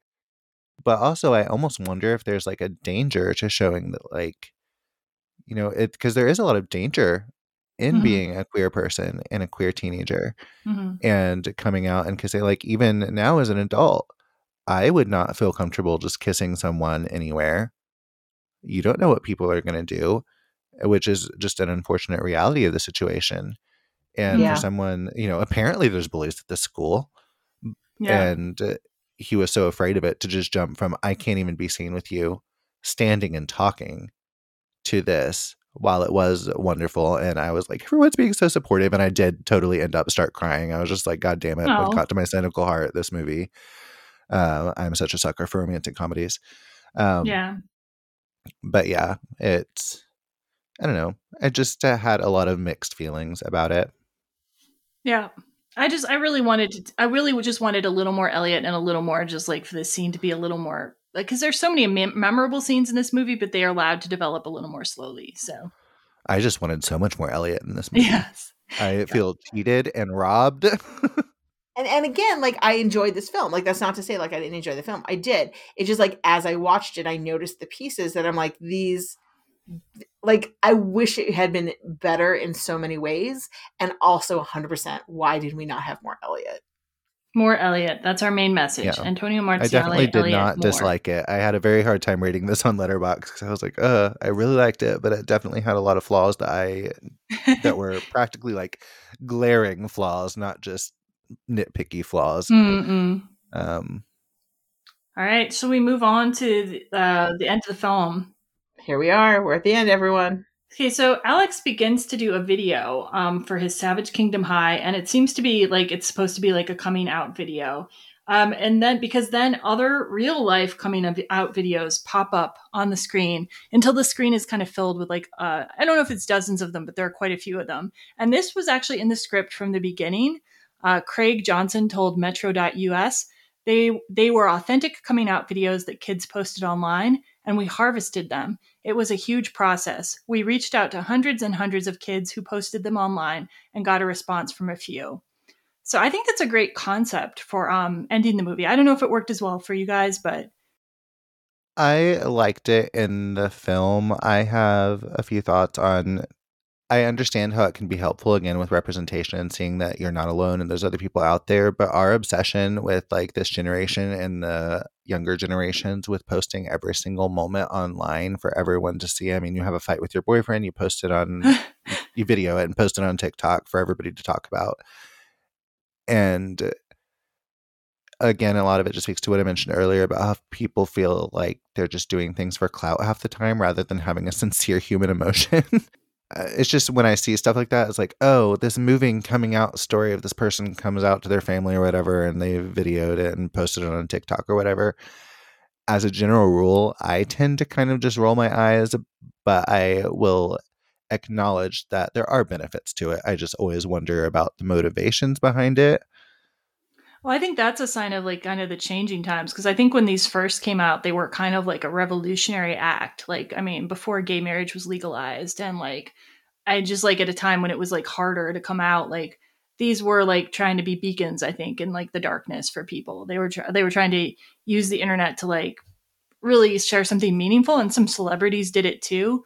Like, I guess YouTube launched in 2005, and uh, the company told the Huffington Post by 2006 there were already some initial videos, and like some of the early ones were celebrities too who were coming out, and I think they were coming out as, as a reason to like kind of inspire their fans, and also just to be truthful with people. So I think mm-hmm. like maybe like the way these videos are perceived now, it's because it's become so much more acceptable in a way. You know what I mean?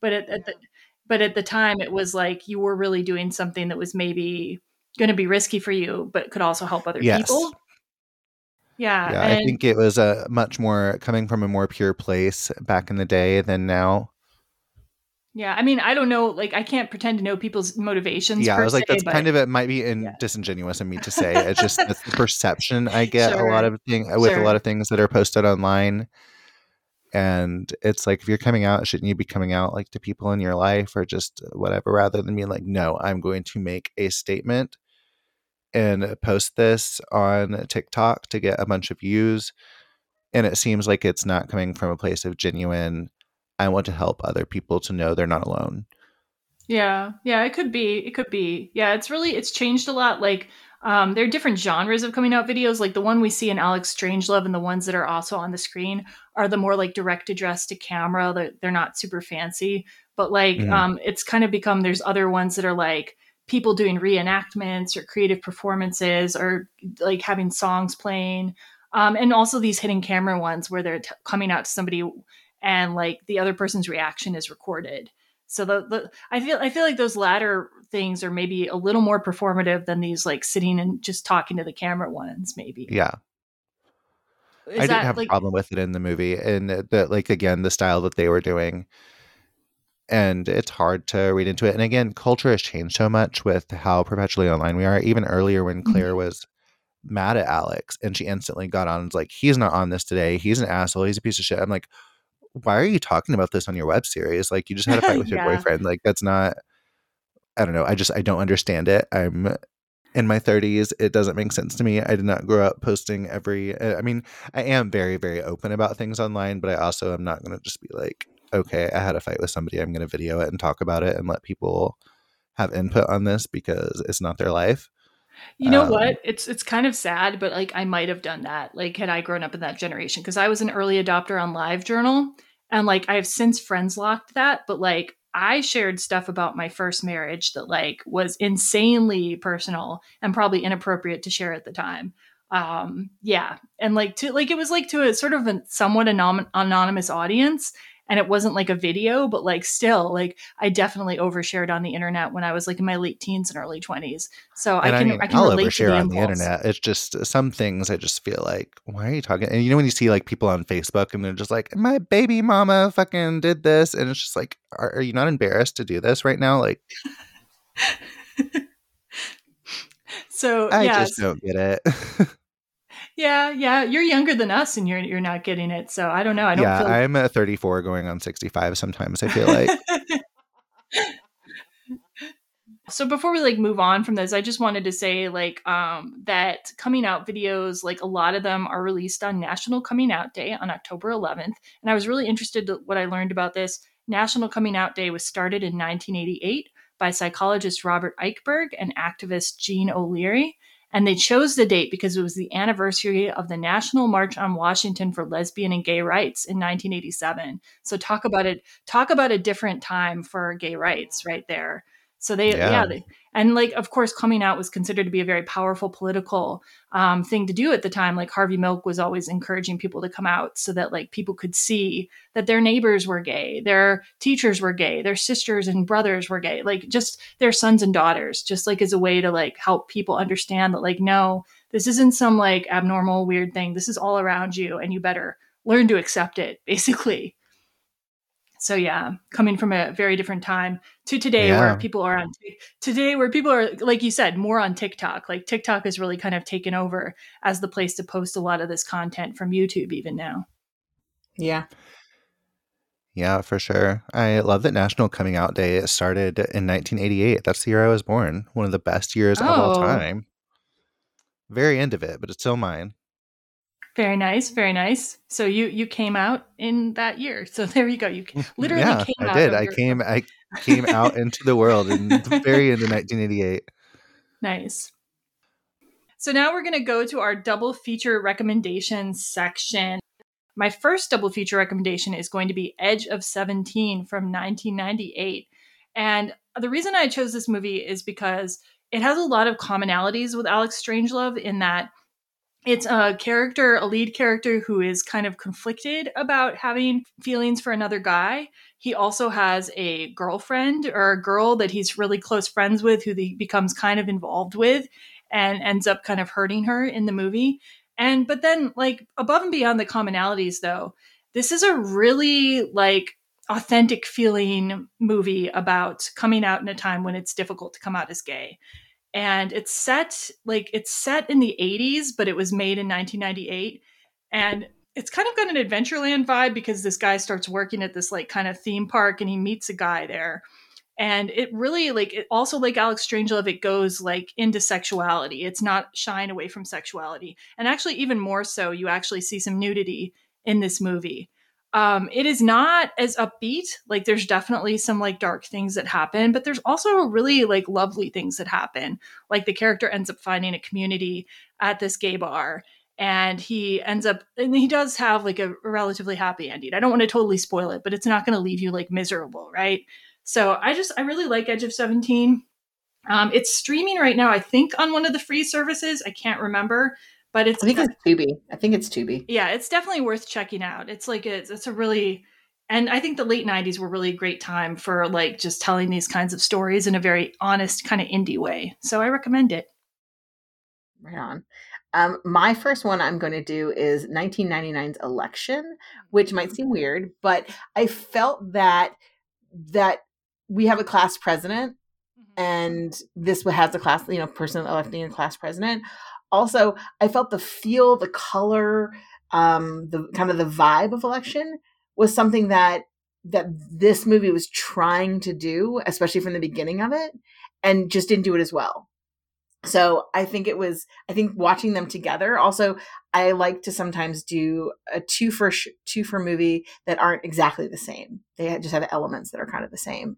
And election if you haven't ever heard of election is essentially um reese witherspoon and who's the who's the other person who's in it? The teacher, Matthew Broderick, or? Matthew Broderick, thank you. yeah, and they're kind of going head to head against it's like a teacher dynamic where he's trying to you know stop her from like winning the election of class president.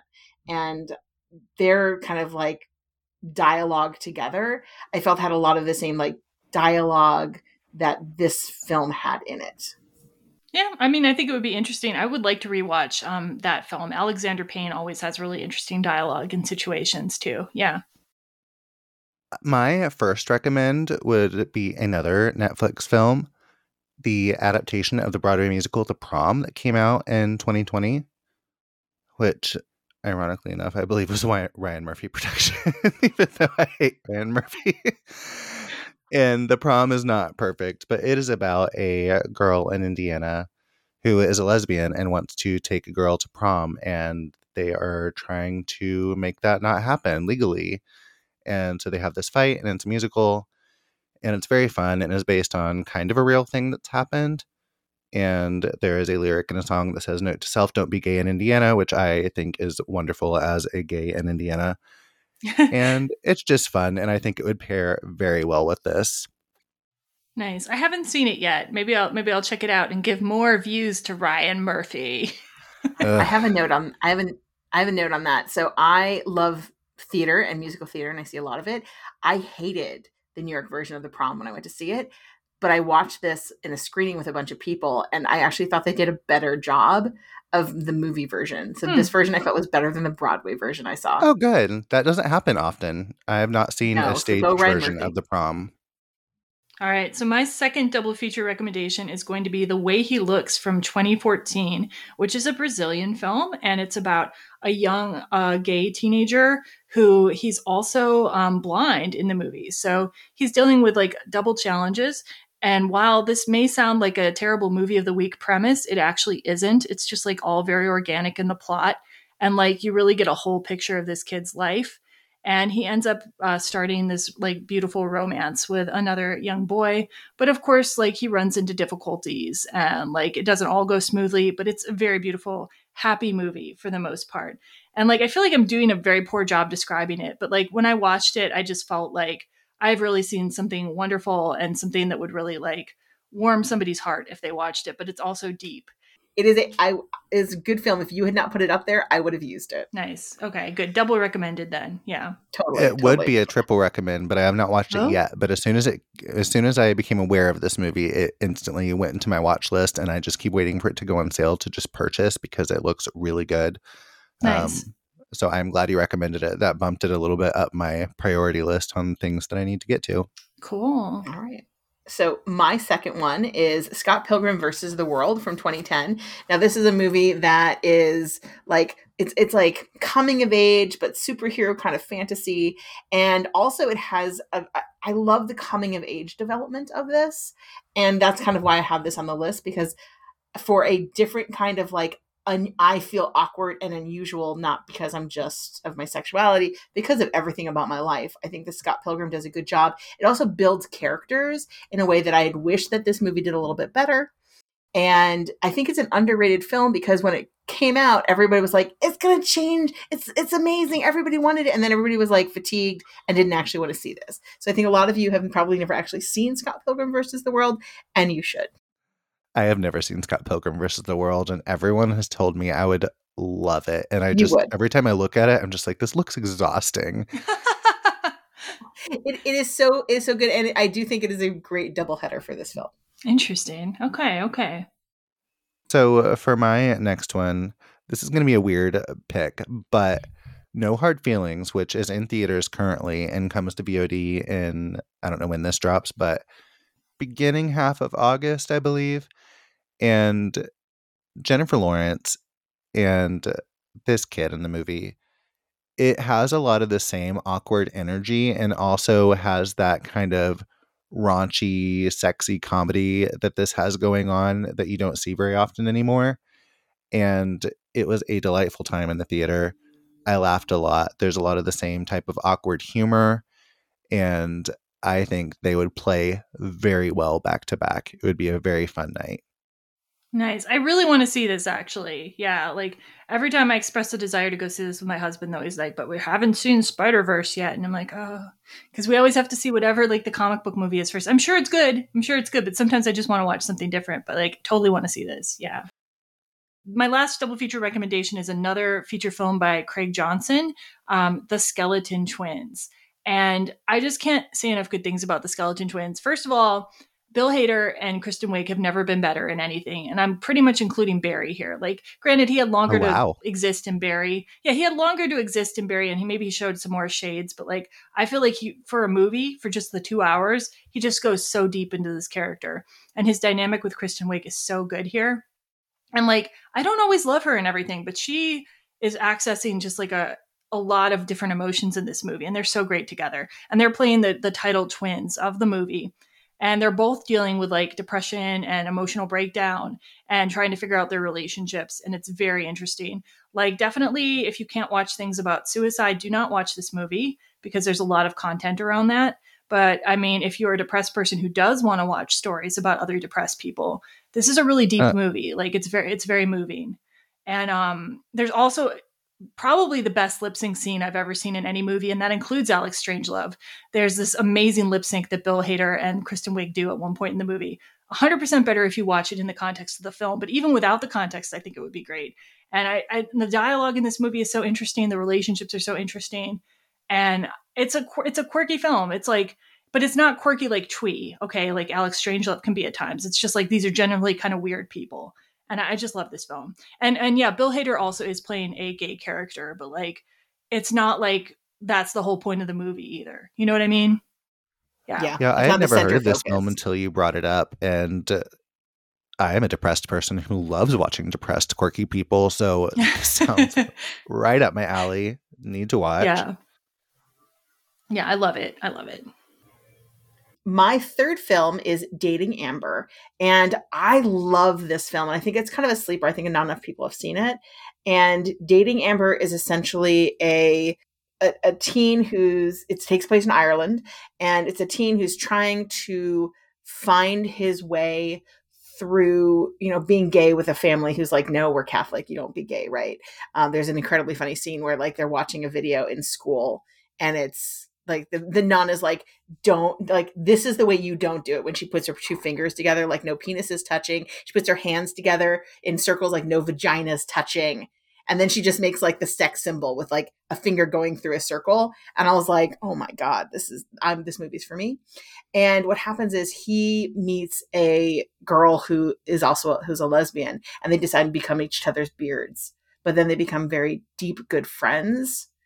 And it's they're kind of coming out to each other and also coming out to like themselves kind of story it's less about the people around them except the people around them are complete jerks all the time but it's such a well done coming of age story that also happens to be coming of age as you're queer Yeah, I've seen this movie and I really enjoyed it too. Yeah.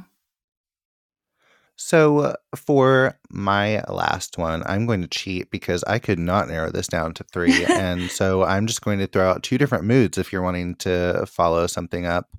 After Alex Strangelove with something nice and fluffy that'll just make you feel really good. Love Simon from 2018 is just Simon's journey of self discovery and is very, very um, sanitized, but it is very feel good. I enjoy it.